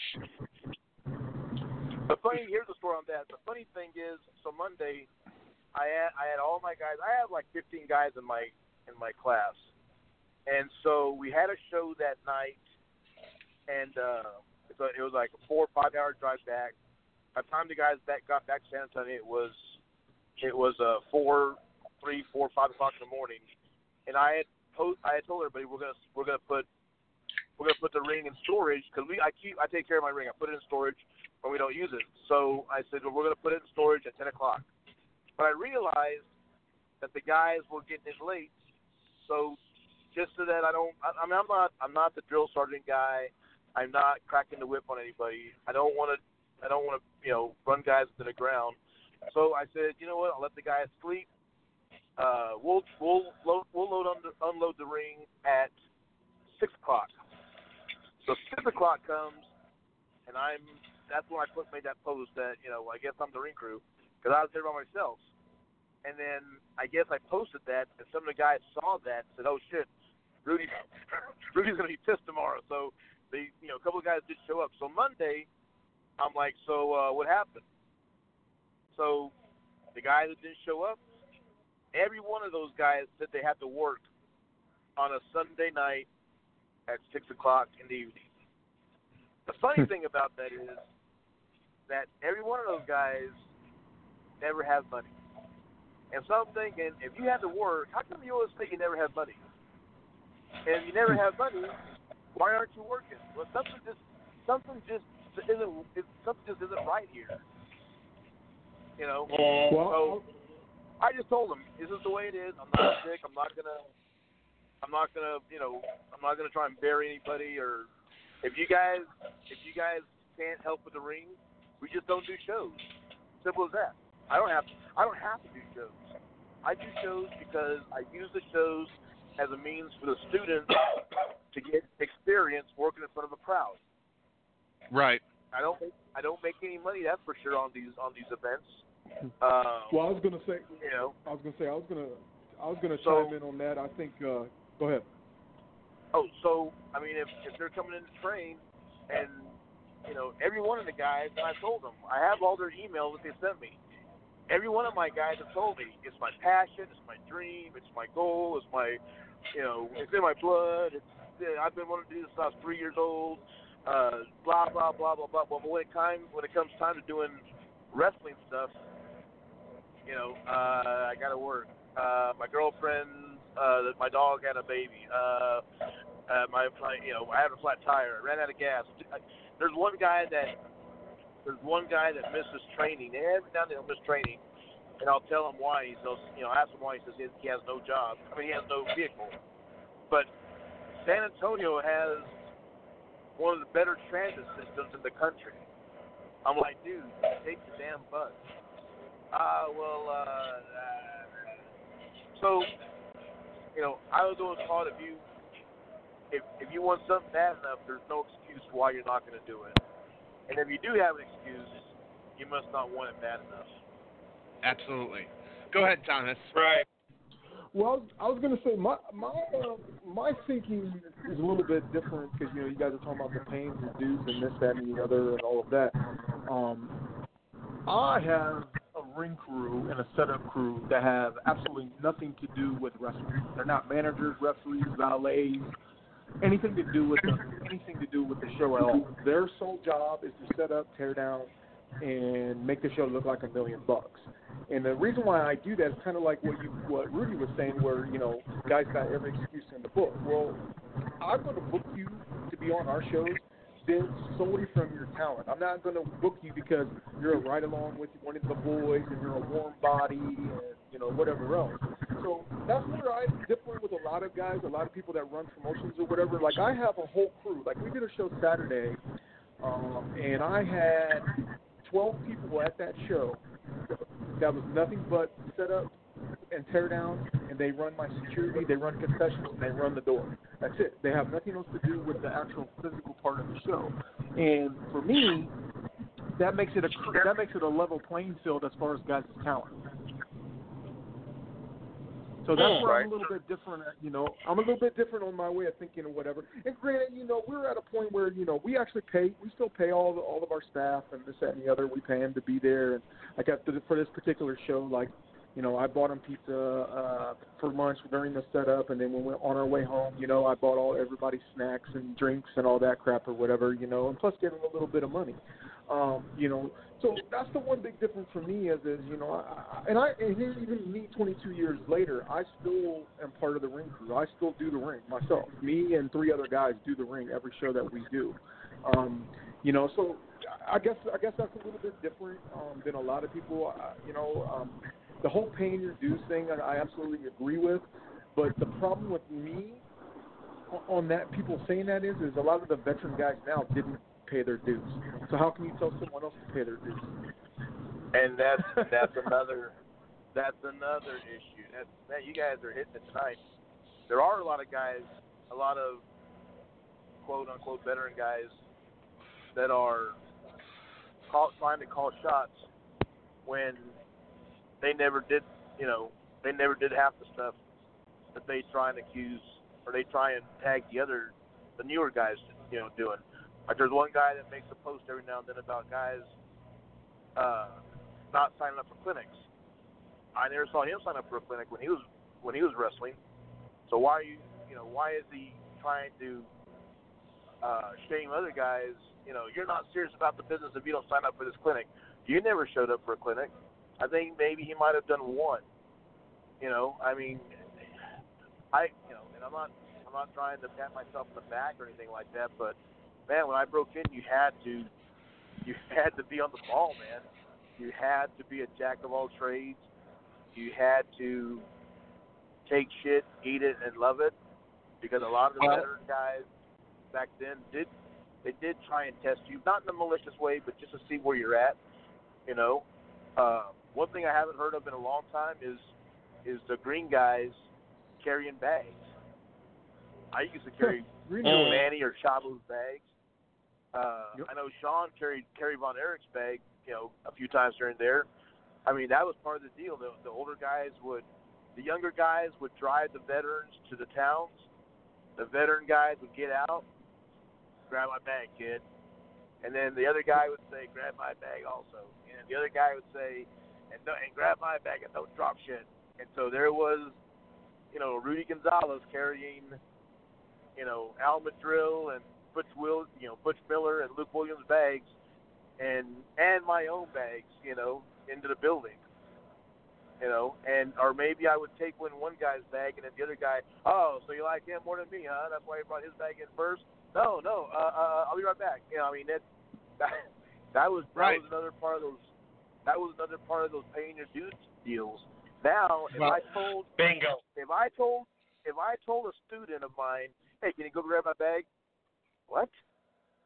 Uh, Yep. coach, uh, seriously? Uh, you Yep. know, I mean, I, I don't, I don't tell, I don't. I'm not, like I said before, I'm not, I'm not, uh, I'm not a dick with my students. I do want them to appreciate what they're doing and stuff, but I mean, I don't, I don't make them do all the, the shitty things that you know. Maybe I should. I don't know. I don't. I just don't. Like I don't. We don't do chalk class. The stuff Like, that I we used to do, yeah. You know, I don't. You know, I just want them to appreciate and respect what I've done because I respect what the guys before me did, and uh, and just appreciate that even though, even though they paid me all this money, I still don't owe them anything. And that's the bottom line. I mean, that's I still don't owe them anything. I trained them, but I don't owe them helping them get bookings. I don't even owe them a booking. Uh, and that's just the reality of it. I mean, that once you know, there there are there are trainers out there that will take your money and show you a few things, and then you got to get your own bookings. You find you got to find your own work. You know, uh, I you know uh, one of my guys posted on on Facebook. I mean, I'll help guys get booked. I'll drive them to the to the places. I'll talk to promoters for them. You know, I'll do whatever I can to help them do better or to you know to move up the ladder. But I know that I really don't have to. that. I do it because I enjoy it. I, I I like helping the guys out, and I like I like seeing them succeed. Right. Well, and that and that's that's just it. You can't. There are some guys that are breaking into this business in 2019 that want to take advantage of a promoter, and I need to be your champion in nine months' time. Right. No, because we have other plans for the title. But I know I need to be your champion. No.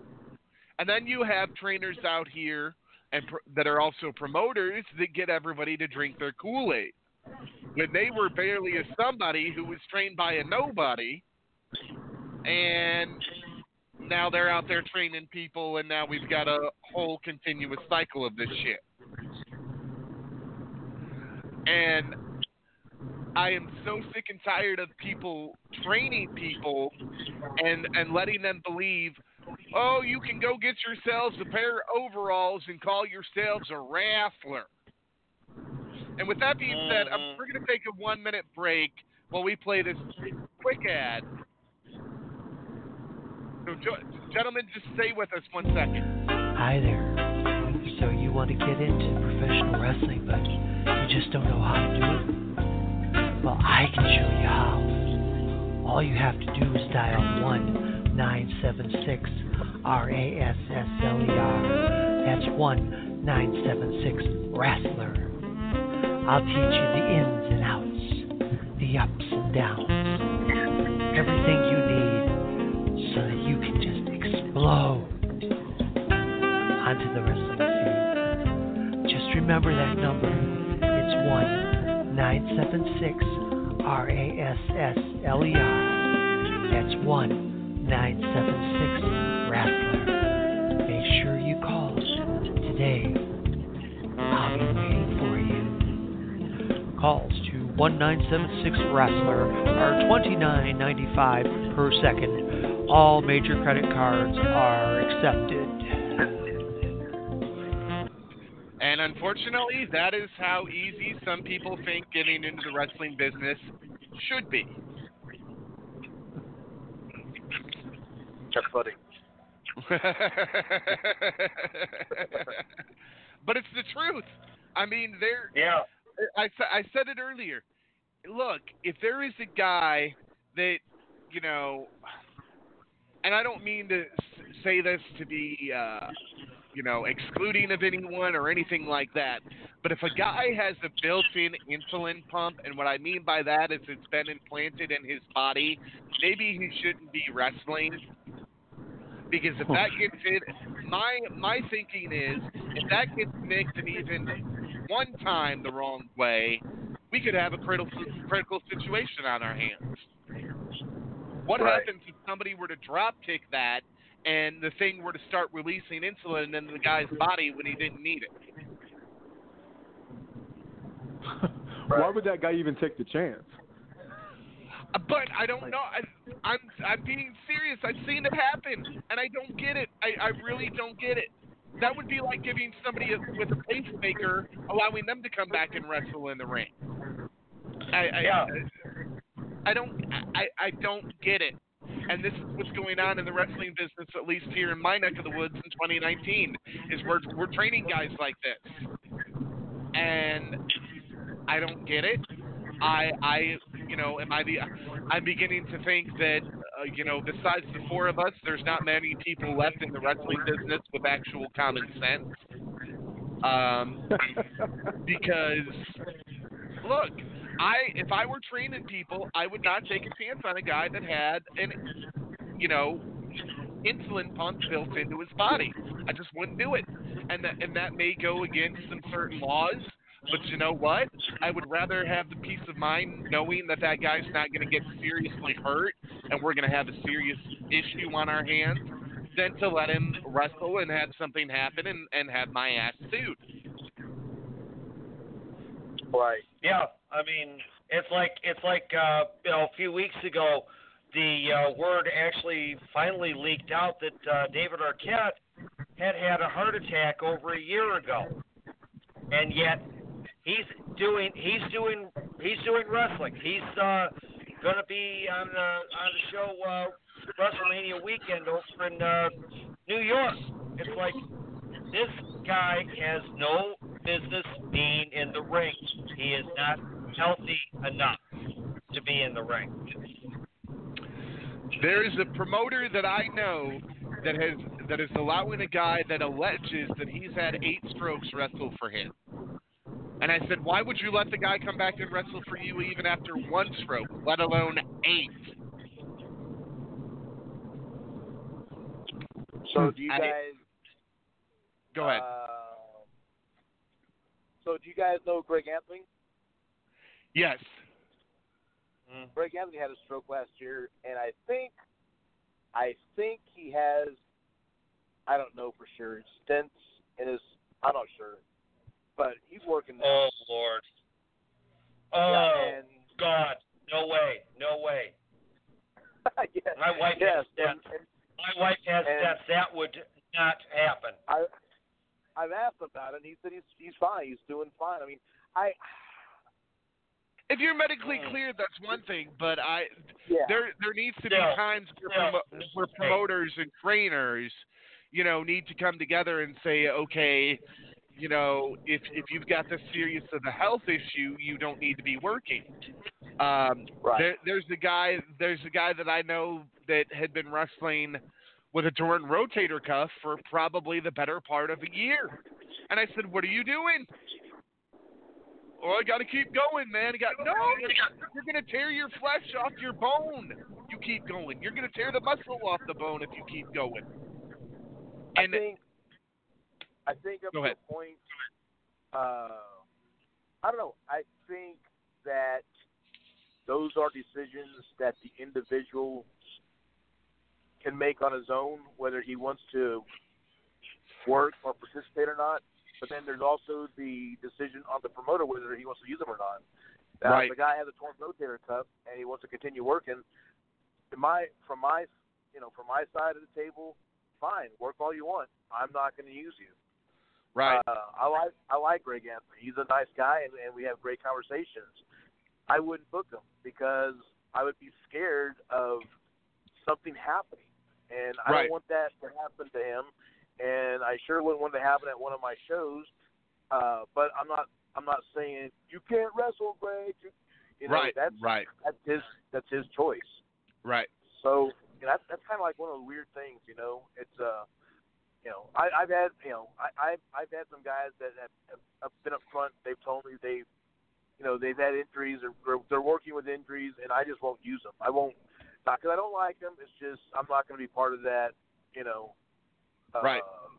Well, and, and but, you know, it also it also you also have to be smart enough as a promoter and as a trainer, uh, Rudy, to know if they're working with injuries, they could be misusing substances to deal with those injuries.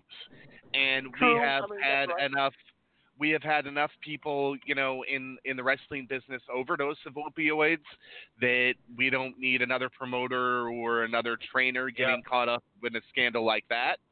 So it's you, you you've got to pick and choose your battles. And in 2019, not a lot of people in the wrestling business get that. And I've I've got to say this: I am tired of seeing promoters flying under the radar. And what I mean by this is they're running buildings that were never properly zoned to host a wrestling event, but we think that we're going to fly under the radar and do it anyway. Um, if you're built, look, if if you're not putting out flyers or at least notifying the town that you're running in that you're running a show, you don't need to be running the show. Because if you're going to be that under the radar about it, what, what what's even the Well, purpose? Well, I was going to say, I know here in Ohio we have uh, what they call, you know, we have an athletic commission, and Right. uh, you, you know, you pay two hundred dollars a year for to be a promoter and a hundred dollars hundred dollars a show. Um, but if you know, in my opinion, it's it's it's a joke to, in a way because of the fact of it, they only enforce the rules when someone else gets in a ever you know in a pissing contest with another promoter and they call on each other. You know, that's the only Right. time they enforce the rules. And like I said, we just did a show last Saturday um, in Huntington, Indiana, and I know a lot of people that run over in Indiana, and you know, most of them don't know that you have to have an entertainment permit to run a legal show in the state of Indiana. They don't have a they don't have an athletic commission, but you have to pay $102, well $99 plus tax whatever, to legally run a show in the state of Ohio. You have to have an entertainment permit. So how many of those promoters don't have the entertainment permit? Good uh, question. You know, think about that. And Illinois is You know, even worse because we don't have either. We don't have we we have nothing here in Illinois, and, it- and it's we have people running this town, this state rampant. And I mean, just I got to play this Yeah. ad for you guys because this uh, this was a real company a couple years ago. I stepped in when I found out they were closing and, and gave guys an ultimatum. I said, you can go get real training and come work for me, or you cannot go get real training and you can be a backyarder the rest of your life. Uh, this is this is uh, this was Revolution Wrestling. Brothers and sisters, are you wanting to become a professional wrestler? I said, brothers and sisters, are you wanting to become a professional wrestler, but you don't want to pay the dues of actually going through real training, going from town to town, setting up rings, putting them down, and actually learning how to do these things? Well, you don't have to, cause hallelujah, you can come to Revolution Wrestling and you can learn using our patented training method of watching Raw and SmackDown and trying to learn those moves. And if you get hurt, well, we don't have no insurance, but by golly, I'm a minister and I do have connections with the man upstairs, and we will pray for you to get healed. Hallelujah. Now, if you want to become a professional wrestler and amaze and entertain your family and friends we guarantee that you will be able to be a professional wrestler within just two weeks using our patented training methods. So come on down, join us at Revolution Wrestling. That's right, Revolution Wrestling, where we don't train by the normal methods. We like the backyard way best. Hallelujah, praise the Lord, and pass the offering plate because we need your money. Amen. So basically, that what that was based on, there was a company here that got in negotiations. Uh, it was a backyard company here that got in negotiations with a church group, and was somehow able to con the church group into getting them a ring and letting them run out of their teen center, well, the parking lot of their teen center anyway. And uh, there are some of them that are still uh, training and, and you know working actual shows. A majority of them hung it up and uh, never decided that they wanted to go get real training and become some uh, become something. So we no longer book them. Um, but this is this is the kind of stuff that we've got going on in Illinois. There's another one that runs in uh, Alton, Illinois, which is down by St. Louis, that has just blossomed into its own thing, and now they're running shows where they charge admission, and it's it's just a mess. And this is this is going to be our final topic tonight with the about 18 minutes and 30 seconds that we have left. We may roll over a little bit into the after party if the gentleman can stay. Um, the thing about it is this: you have to, even in 2019, police the business. We had a promote. We have a promoter here in Illinois. I'm not to name names, but he'll know who he is if he listens to this, and I really don't give a damn. He booked a kid that sexually assaulted a female in a locker room back in October for the last three shows, and will probably be booking him again for his show this weekend. I don't agree with it. I think it's wrong. I think it's immoral. Uh, he fired a kid for beating the shit out of his wife and leaving her for dead on New Year's, but then hires this other kid that sexually assaulted someone. Um, I also I also know that he used to have a friend that's a registered sex offender. So as I told the promoter, I said, if you're going to let this kid continue to work for you and you need his money that bad, you might as well line up every ex-con with a record that you can find and bring them into your company too. Because you, I, I don't get it.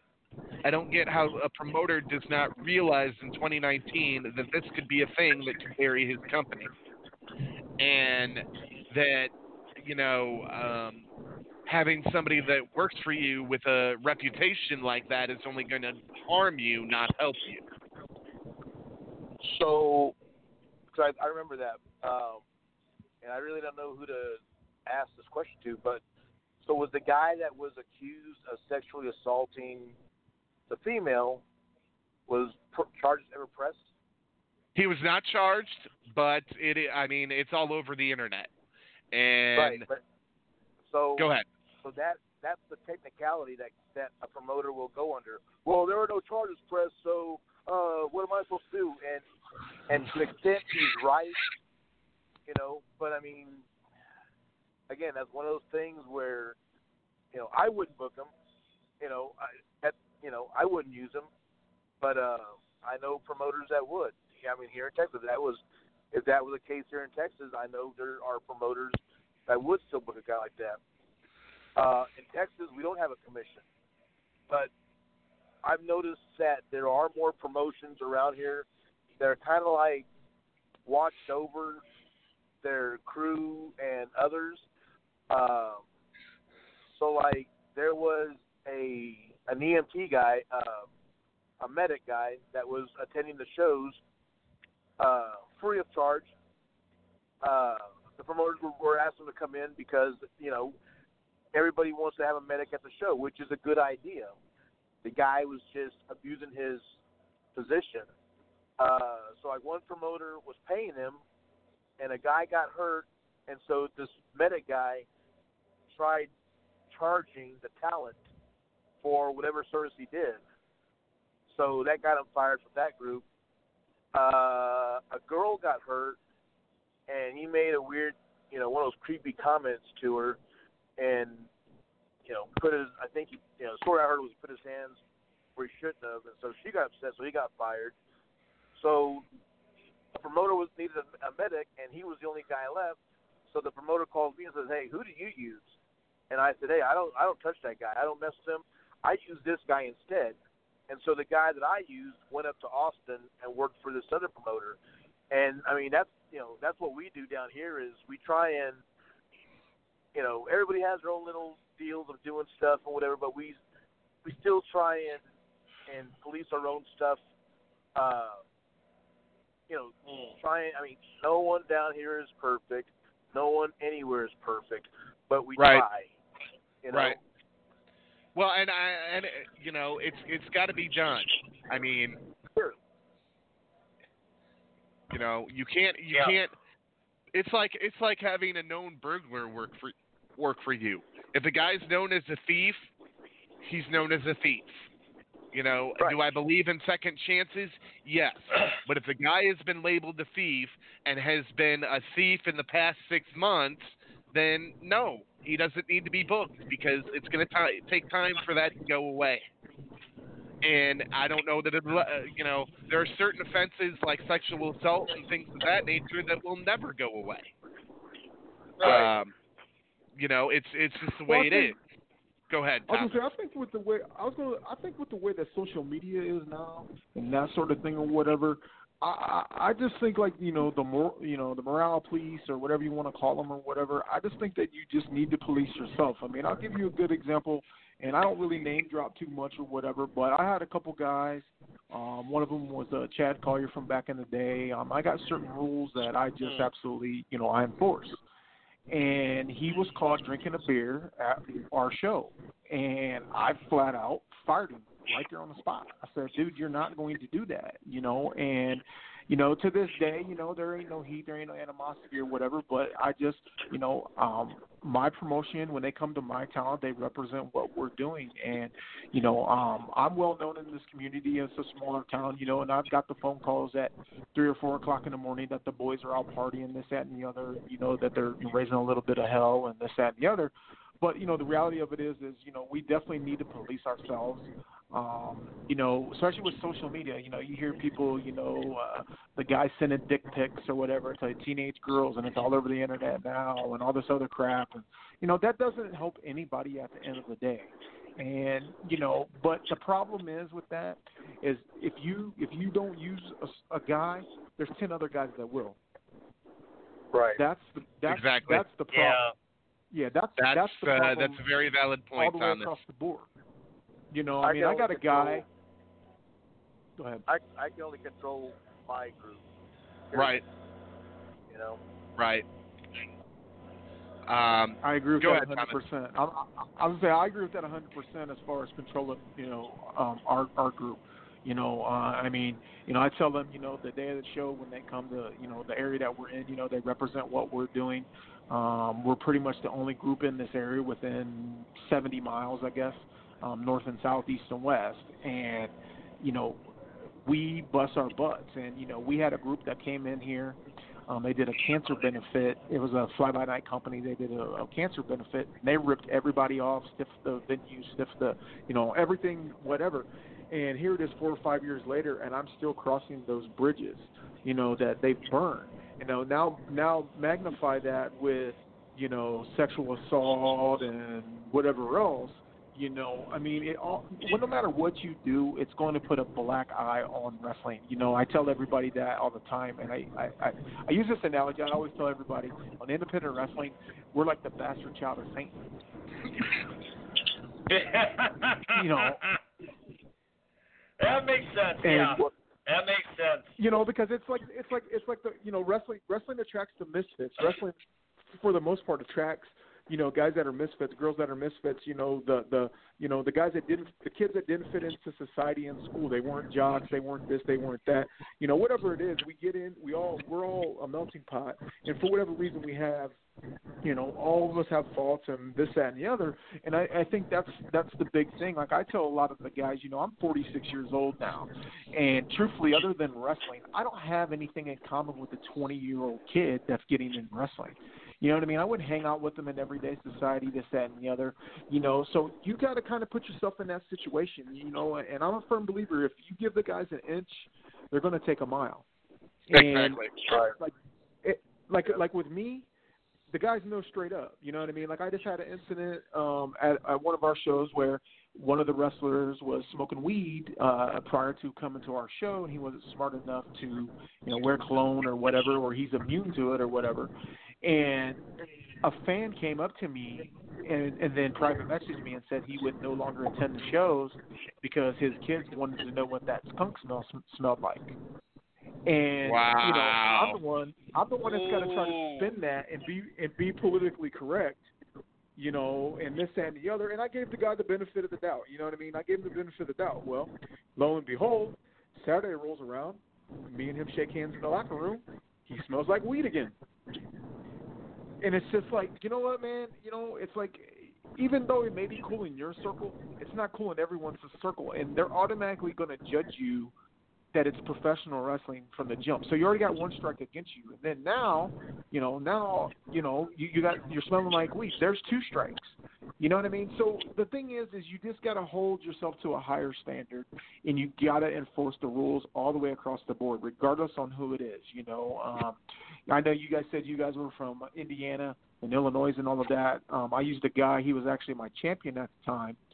Um, and he gave me attitude. He showed up to a show late and this, that, and the other, and demanded his money. And you know, he didn't even make the show. And he made a big scene in front of all these fans. And I fired him. He was our champion at the time. And I just flat out told him, I was like, you know, there's a way that you need to approach me and be professional because I'm going to treat you the same way. But you don't do, you don't act like an idiot out in public because that's a judgment onto you and onto me. And I fired that dude. And to this day, I'm still friends with him now because now he's a little bit older and a little bit wiser and a little bit smarter about the business. And he's no Right. longer in wrestling, but he thanked me, you know, and that's the type of thing I tell everybody, you know, a lot of the promoters nowadays, and I hate using this word, a lot of the promoters now are just flat out marks that can't find their way in the business any other way. They don't go, didn't go to a school, they whatever, they just rent a ring, they find a building, and they got tax money or whatever, and they decide to run a show. And you know, it is what it is. You know what I mean? Like I tell that to people all the time. I can never prevent anybody from running a show if they truly want to run a show. It's just the fact that I'm going to be judged by that show. You know what I mean? So, you know, that's one of those things. I mean, you know, I agree. You know, we need to police ourselves or whatever, but for whatever reason, if there is a the morale police or whatever, and you don't want to use guys for certain, you know, that's there's other guys that will use that guy. And you know he may be twenty dollars cheaper than another guy or whatever you know I mean, he may bring ten ten fans to the show or whatever it ends up being you know it's it's a sad world in which we you know uh, to be involved in the wrestling on that side of it. Um but like i said with me you know i post my rules of what i expect out of my talent right right as soon as they get in the locker room i have everything posted you know and it's like if you break one of those rules just more than likely i'll i'll replace you you know Exactly. um and that's that's the thing you know i mean Uh, it's I wanna one of play those this. things where I want to play this for you, Thomas.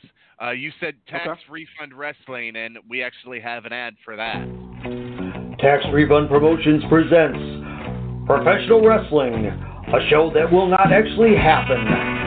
Starring pictures of former WWE, Impact, and Ring of Honor stars that we're going to put on our poster just to lure you suckers into the building, even though they will not actually be appearing. Featuring the pictures of the real wrestlers who will just be local jabronis that we're getting for a hot dog and a handshake. All this will take place inside of the neighborhood bar that we're getting for the cost of a case of beer. And the ring will be a homemade wooden ring because no, we can't afford a real, actual safe wrestling ring. Liability insurance, you must be crazy. We can't afford that either. I'm not getting that much of a refund check back. all we can really afford is the beer and the posters.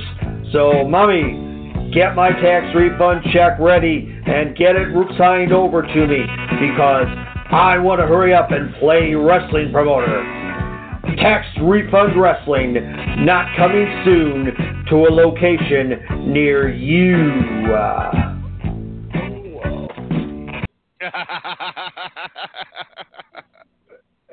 And the funny thing about that is, is that is so true. You know, I, I tell people that. You know, I mean, I'm sure Rudy and you guys and me and you know everyone's experienced that. You know what I mean? And and uh, you know they'll run one show and they won't run anymore. You know what I mean? And and and it's just you know like you said they'll advertise. Actually, it's pretty funny. There's a promotion up in the Cleveland, Ohio area that put out some posters the other day, and it had a picture of Kurt Angle on it. And you know, like they didn't say he was going to be there. It was just he was on the poster. You know what I mean? You know, and it's Ah. just one of those things where Oh my you're God. just sitting there. And, Oh. I, I yeah, I mean, I've seen it all as far as that. You know, I mean, you know, I guess, you know, I guess, uh, you know, even with me, you know, um, I've tried to use guys, and, and, and, and you know, I very seldom use a quote unquote name, um, and that sort of thing. But you know, the, that's the main problem. You know, even if it's a regulated state like us, you know, I mean, as long as they pay their money, anybody can run a show. You know what I mean? But the problem that I have is, is when legit guys go and work for these guys because it makes them feel that they're a part of the business or accepted into the business. You know, so Mhm. you know that's that's my big issue with a lot of the guys. You know, because I've seen I've seen some of these text time promoters book legit guys, and I know that that guy's soaking that guy dry. Which whatever it is, what it is. But the problem with that is, is that makes that guy that has no business being in the business feel he's a part of what we're doing. You know, and that's that's Right. the main thing. You know, going going full circle, like Rudy said, being a jack of all trades. You know, I I still feel even after 22 years of being in this business, and you know now I'm just solely a owner, promoter, and a booker. I still feel I'm on the bottom rung of the of the business, and that bottom rung is broke. So I got to keep trying to you know improve my product and then you know better the promotion, better you know better the guys we're using, this that and the other, you know. And that's the big thing with me, you know, is is, is that's something that was instilled in me that you know I'm truly truly a nobody in a world where with a whole bunch of somebodies, you know. But I still think you know that guys it all starts here. This is like triple A baseball. You know what I mean? You know, you got to give these guys, um, uh, teach them the way the business should be. Because here's the thing: if they can't handle it here, how are they going to be able to handle it up there when they're on the road 200, 250 days a year, whatever? You know, Right. I know I got, kind of changed it up, changed it up a little bit about the tax time promoters, but nothing surprises me anymore when it comes to professional wrestling and who is running shows. You know, the only thing I Rudy said, the only thing I can solely worry about is my crew, my show, the area that I run in, and what we try to do and what we try to give back. You know, um, that's the thing where I'm at after Exactly. 16 years of doing these shows. Um, you know, like we use wrestling as a tool now. And what I mean by that is, is we run shows and we don't donate a lot of money to the local community, you know, big brothers, big sisters, and the less fortunate, and all of that. And we're at a point now Mhm. where me and my wife have actually donated over three hundred fifty thousand dollars back to the local community just through wrestling over the last sixteen years. You know, so that's the big thing with me. So it's like I try to hold myself and my crew to a higher standard because we're in the community. You know what I mean? We're a part of the community. We're entrenched in the community. We give back. You know, we've bought, you know, the local veterans group, uh, food pantry, whatever. we've bought them a semi worth of food from wrestling. You know, and that's the thing where you know, like I said, I can't control what somebody does in Detroit or you know, um, you know, Columbus, Ohio, or Fort Wayne, Indiana, or you know, Louisville, Kentucky. The only thing I can worry about is the area that I'm in and the promotion that I'm trying to put out. You know, um, Mhm. and that's the big thing. You know, like you know, I'm sure Rudy goes with it down in that area. You know, you're going to have everybody running shows because it's not regulated and this, that, and the other. The only thing you can truly, truly do is go above and beyond and give the fans what they want for their money's worth. And I think that's what separates the good promotions from the bad promotions. Exactly. Exactly. I you're you're you're so right on, Thomas. That it's it's not even funny. It's Well, just but like, it's it is dead on the true. I mean, there's a lot of there's a lot of promoters out here that want to book the twenty dollar guys because we can book twenty dollar guys, and they don't realize that if they'd spend a little bit more money on a fifty to seventy five dollar guy that have a higher quality event, and the higher quality event that they put on, the more people that are going to come back, the more people are going to be talking about it, the more people that are going to want to come back and see it again. Yeah, absolutely. I mean- I- you know, I even even like a small thing, like I tell everybody, you know, which I it kind of blows me away on how many people run shows and this and the other. Um, you know, like not having water in the locker room. You know, I said that earlier, but you know, we Right. go one step further. We go one step further with our shows. We average between between you know all the wrestlers, managers, referees, you know, everybody that's physically on the show, physically in the locker room. We feed them a full blown meal prior to the show. We're talking chicken breast and rice and veggies and hummus and pita chips and cheese and you know the whole shebang. And we feed every single person on that show or whatever. You know, yeah, it might cost us a couple hundred bucks, but to me, you know, that that helps them not have to spend the money that they're making on the show on food later. You know what I mean? And to me, that's what Mm. separates the good promoters, the good promotions, or whatever, from the bad ones or whatever. Because I mean, to me, you know, I like going to a show and know that there's going to be food there and this, that, and the other. You know, it makes the guys feel that they're appreciated. It makes them feel like you know they're a part of something bigger than just showing up and wrestling and making no money. Right. You know, so I, I don't know. You know, I mean, like I said, you know, I'm sure me and Rudy and all you guys could probably have a 10 hour uh, roundtable discussion about things that go right and wrong in wrestling. Um, you Yeah. know, I tell people all the time, you know, I'm very, very vocal with what I do or what I put on social media. Um, but you know, the biggest thing for me is, is I just want guys to question why things are happening or you know why there isn't any water in the locker room or you know why is it that there's no crowd there and why does the ring look like crap and all these other things or whatever and if i can get one person to question that to me then i'm doing everyone a serv- uh, you know a, a service or whatever on trying to make the business a little bit better Absolutely. you know so yeah, like I said, you know, I, I I've I've read a lot of Rudy Rudy stuff over the years, and this that and the other. You know, like you had mentioned, you know, Bob Evans, uh, you know, uh, writes stuff about me and this that and the other or whatever. Um, he came to one of our shows uh, last October, and I had never met him, but he was passing through and he stopped, and he was like, "Dude, where in the hell have you been all these years?" He's like, "Your shit's on, you know, your shit's on point. You know what I mean? You got a ring crew, you got everything looks professional. The guys look like wrestlers, and." and blah blah blah blah blah. And I said, I just have never put myself out there like that because I only worry about what I can control. Right. You know, so that's my big thing with what what with what we do and how we do it and the reasons why we do it. And like I said, to me, there's a bigger picture for what we do now. Like I said, because we give back to the community. You know, we we we we do the little things or whatever. You know, um, so that's the reason why I still do what we do. You know what I mean in wrestling. Um, you know, it's just Mhm. it's just it's entrenched in the community. Um, and it's a good thing, you know, for what we do. You know, plus, like I said from the beginning, we're an extension of Al Snow. So, you know, I don't want to do, can do, Right. do business the wrong way and have a reflection onto him. Right. Yep. Exactly. Exactly. All Uh, right. Well, I want to thank you for giving us almost two hours here tonight, Thomas. And I, Yep. Yeah. you know, uh, do you have an event coming up now, anytime soon Yeah, that you want to promote? yeah, we have we have a yeah we have a show uh, April sixth in Lima, Ohio, at the Bradfield Community Center. Uh, they can get information off of our uh, business page. It's War Ohio. Um, and like I said, you know, um, we just do our thing. You know, what I mean, we we use a lot of good guys.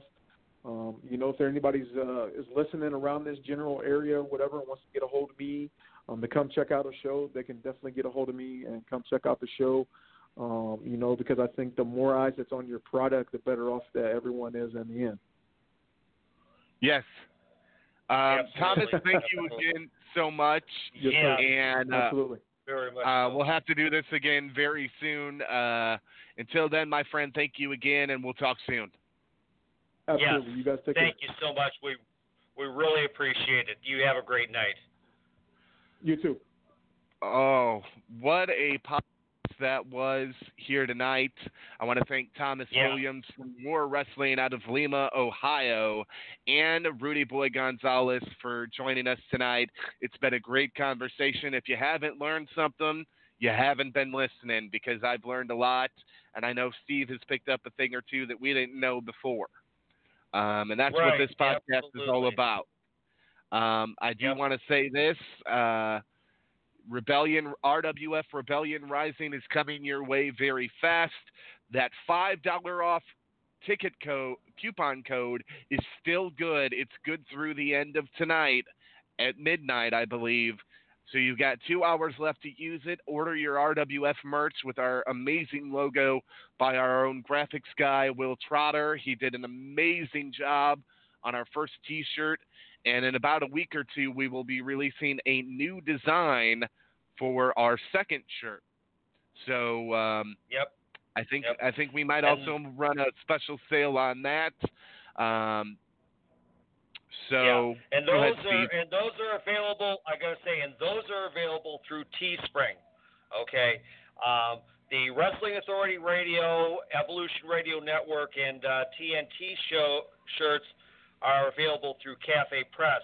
The RWF shirts are available on Teespring. So just make sure that uh, you you know which uh, one you're ordering from, but hopefully you're ordering all of them. Yes, buy our merch. Um, so RWF Rebellion Rising will be here before you know it. For more information about that, Yeah. facebook.com backslash RWF Pro. Uh, Tuesday night, Rampage Rants on Facebook. Uh, Wednesday night, Wrestling Authority Radio on Facebook. We can also be found on the Twitter at War Radio Show and at Rampage Rants. So, uh, with that being said, for myself and for my co-host, go ahead. the Dean of Wrestling referee, Steve Kane. You know what time it is? You can go where you want, but you can't stay here. Good night, everybody. See you Tuesday.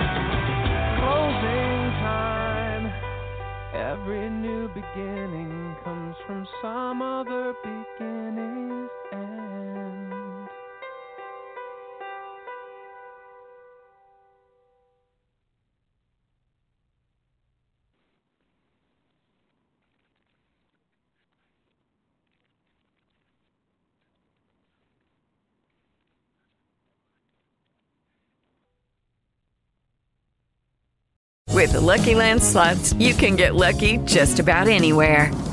This is your captain speaking. Uh, we've got clear runway and the weather's fine, but we're just going to circle up here a while and uh, get lucky. No, no, nothing like that. It's just these cash prizes add up quick. So I suggest you sit back, keep your tray table upright, and start getting lucky. Play for free at LuckyLandSlots.com. Are you feeling lucky? No purchase necessary. Void where prohibited by law. 18 plus terms and conditions apply. See website for details.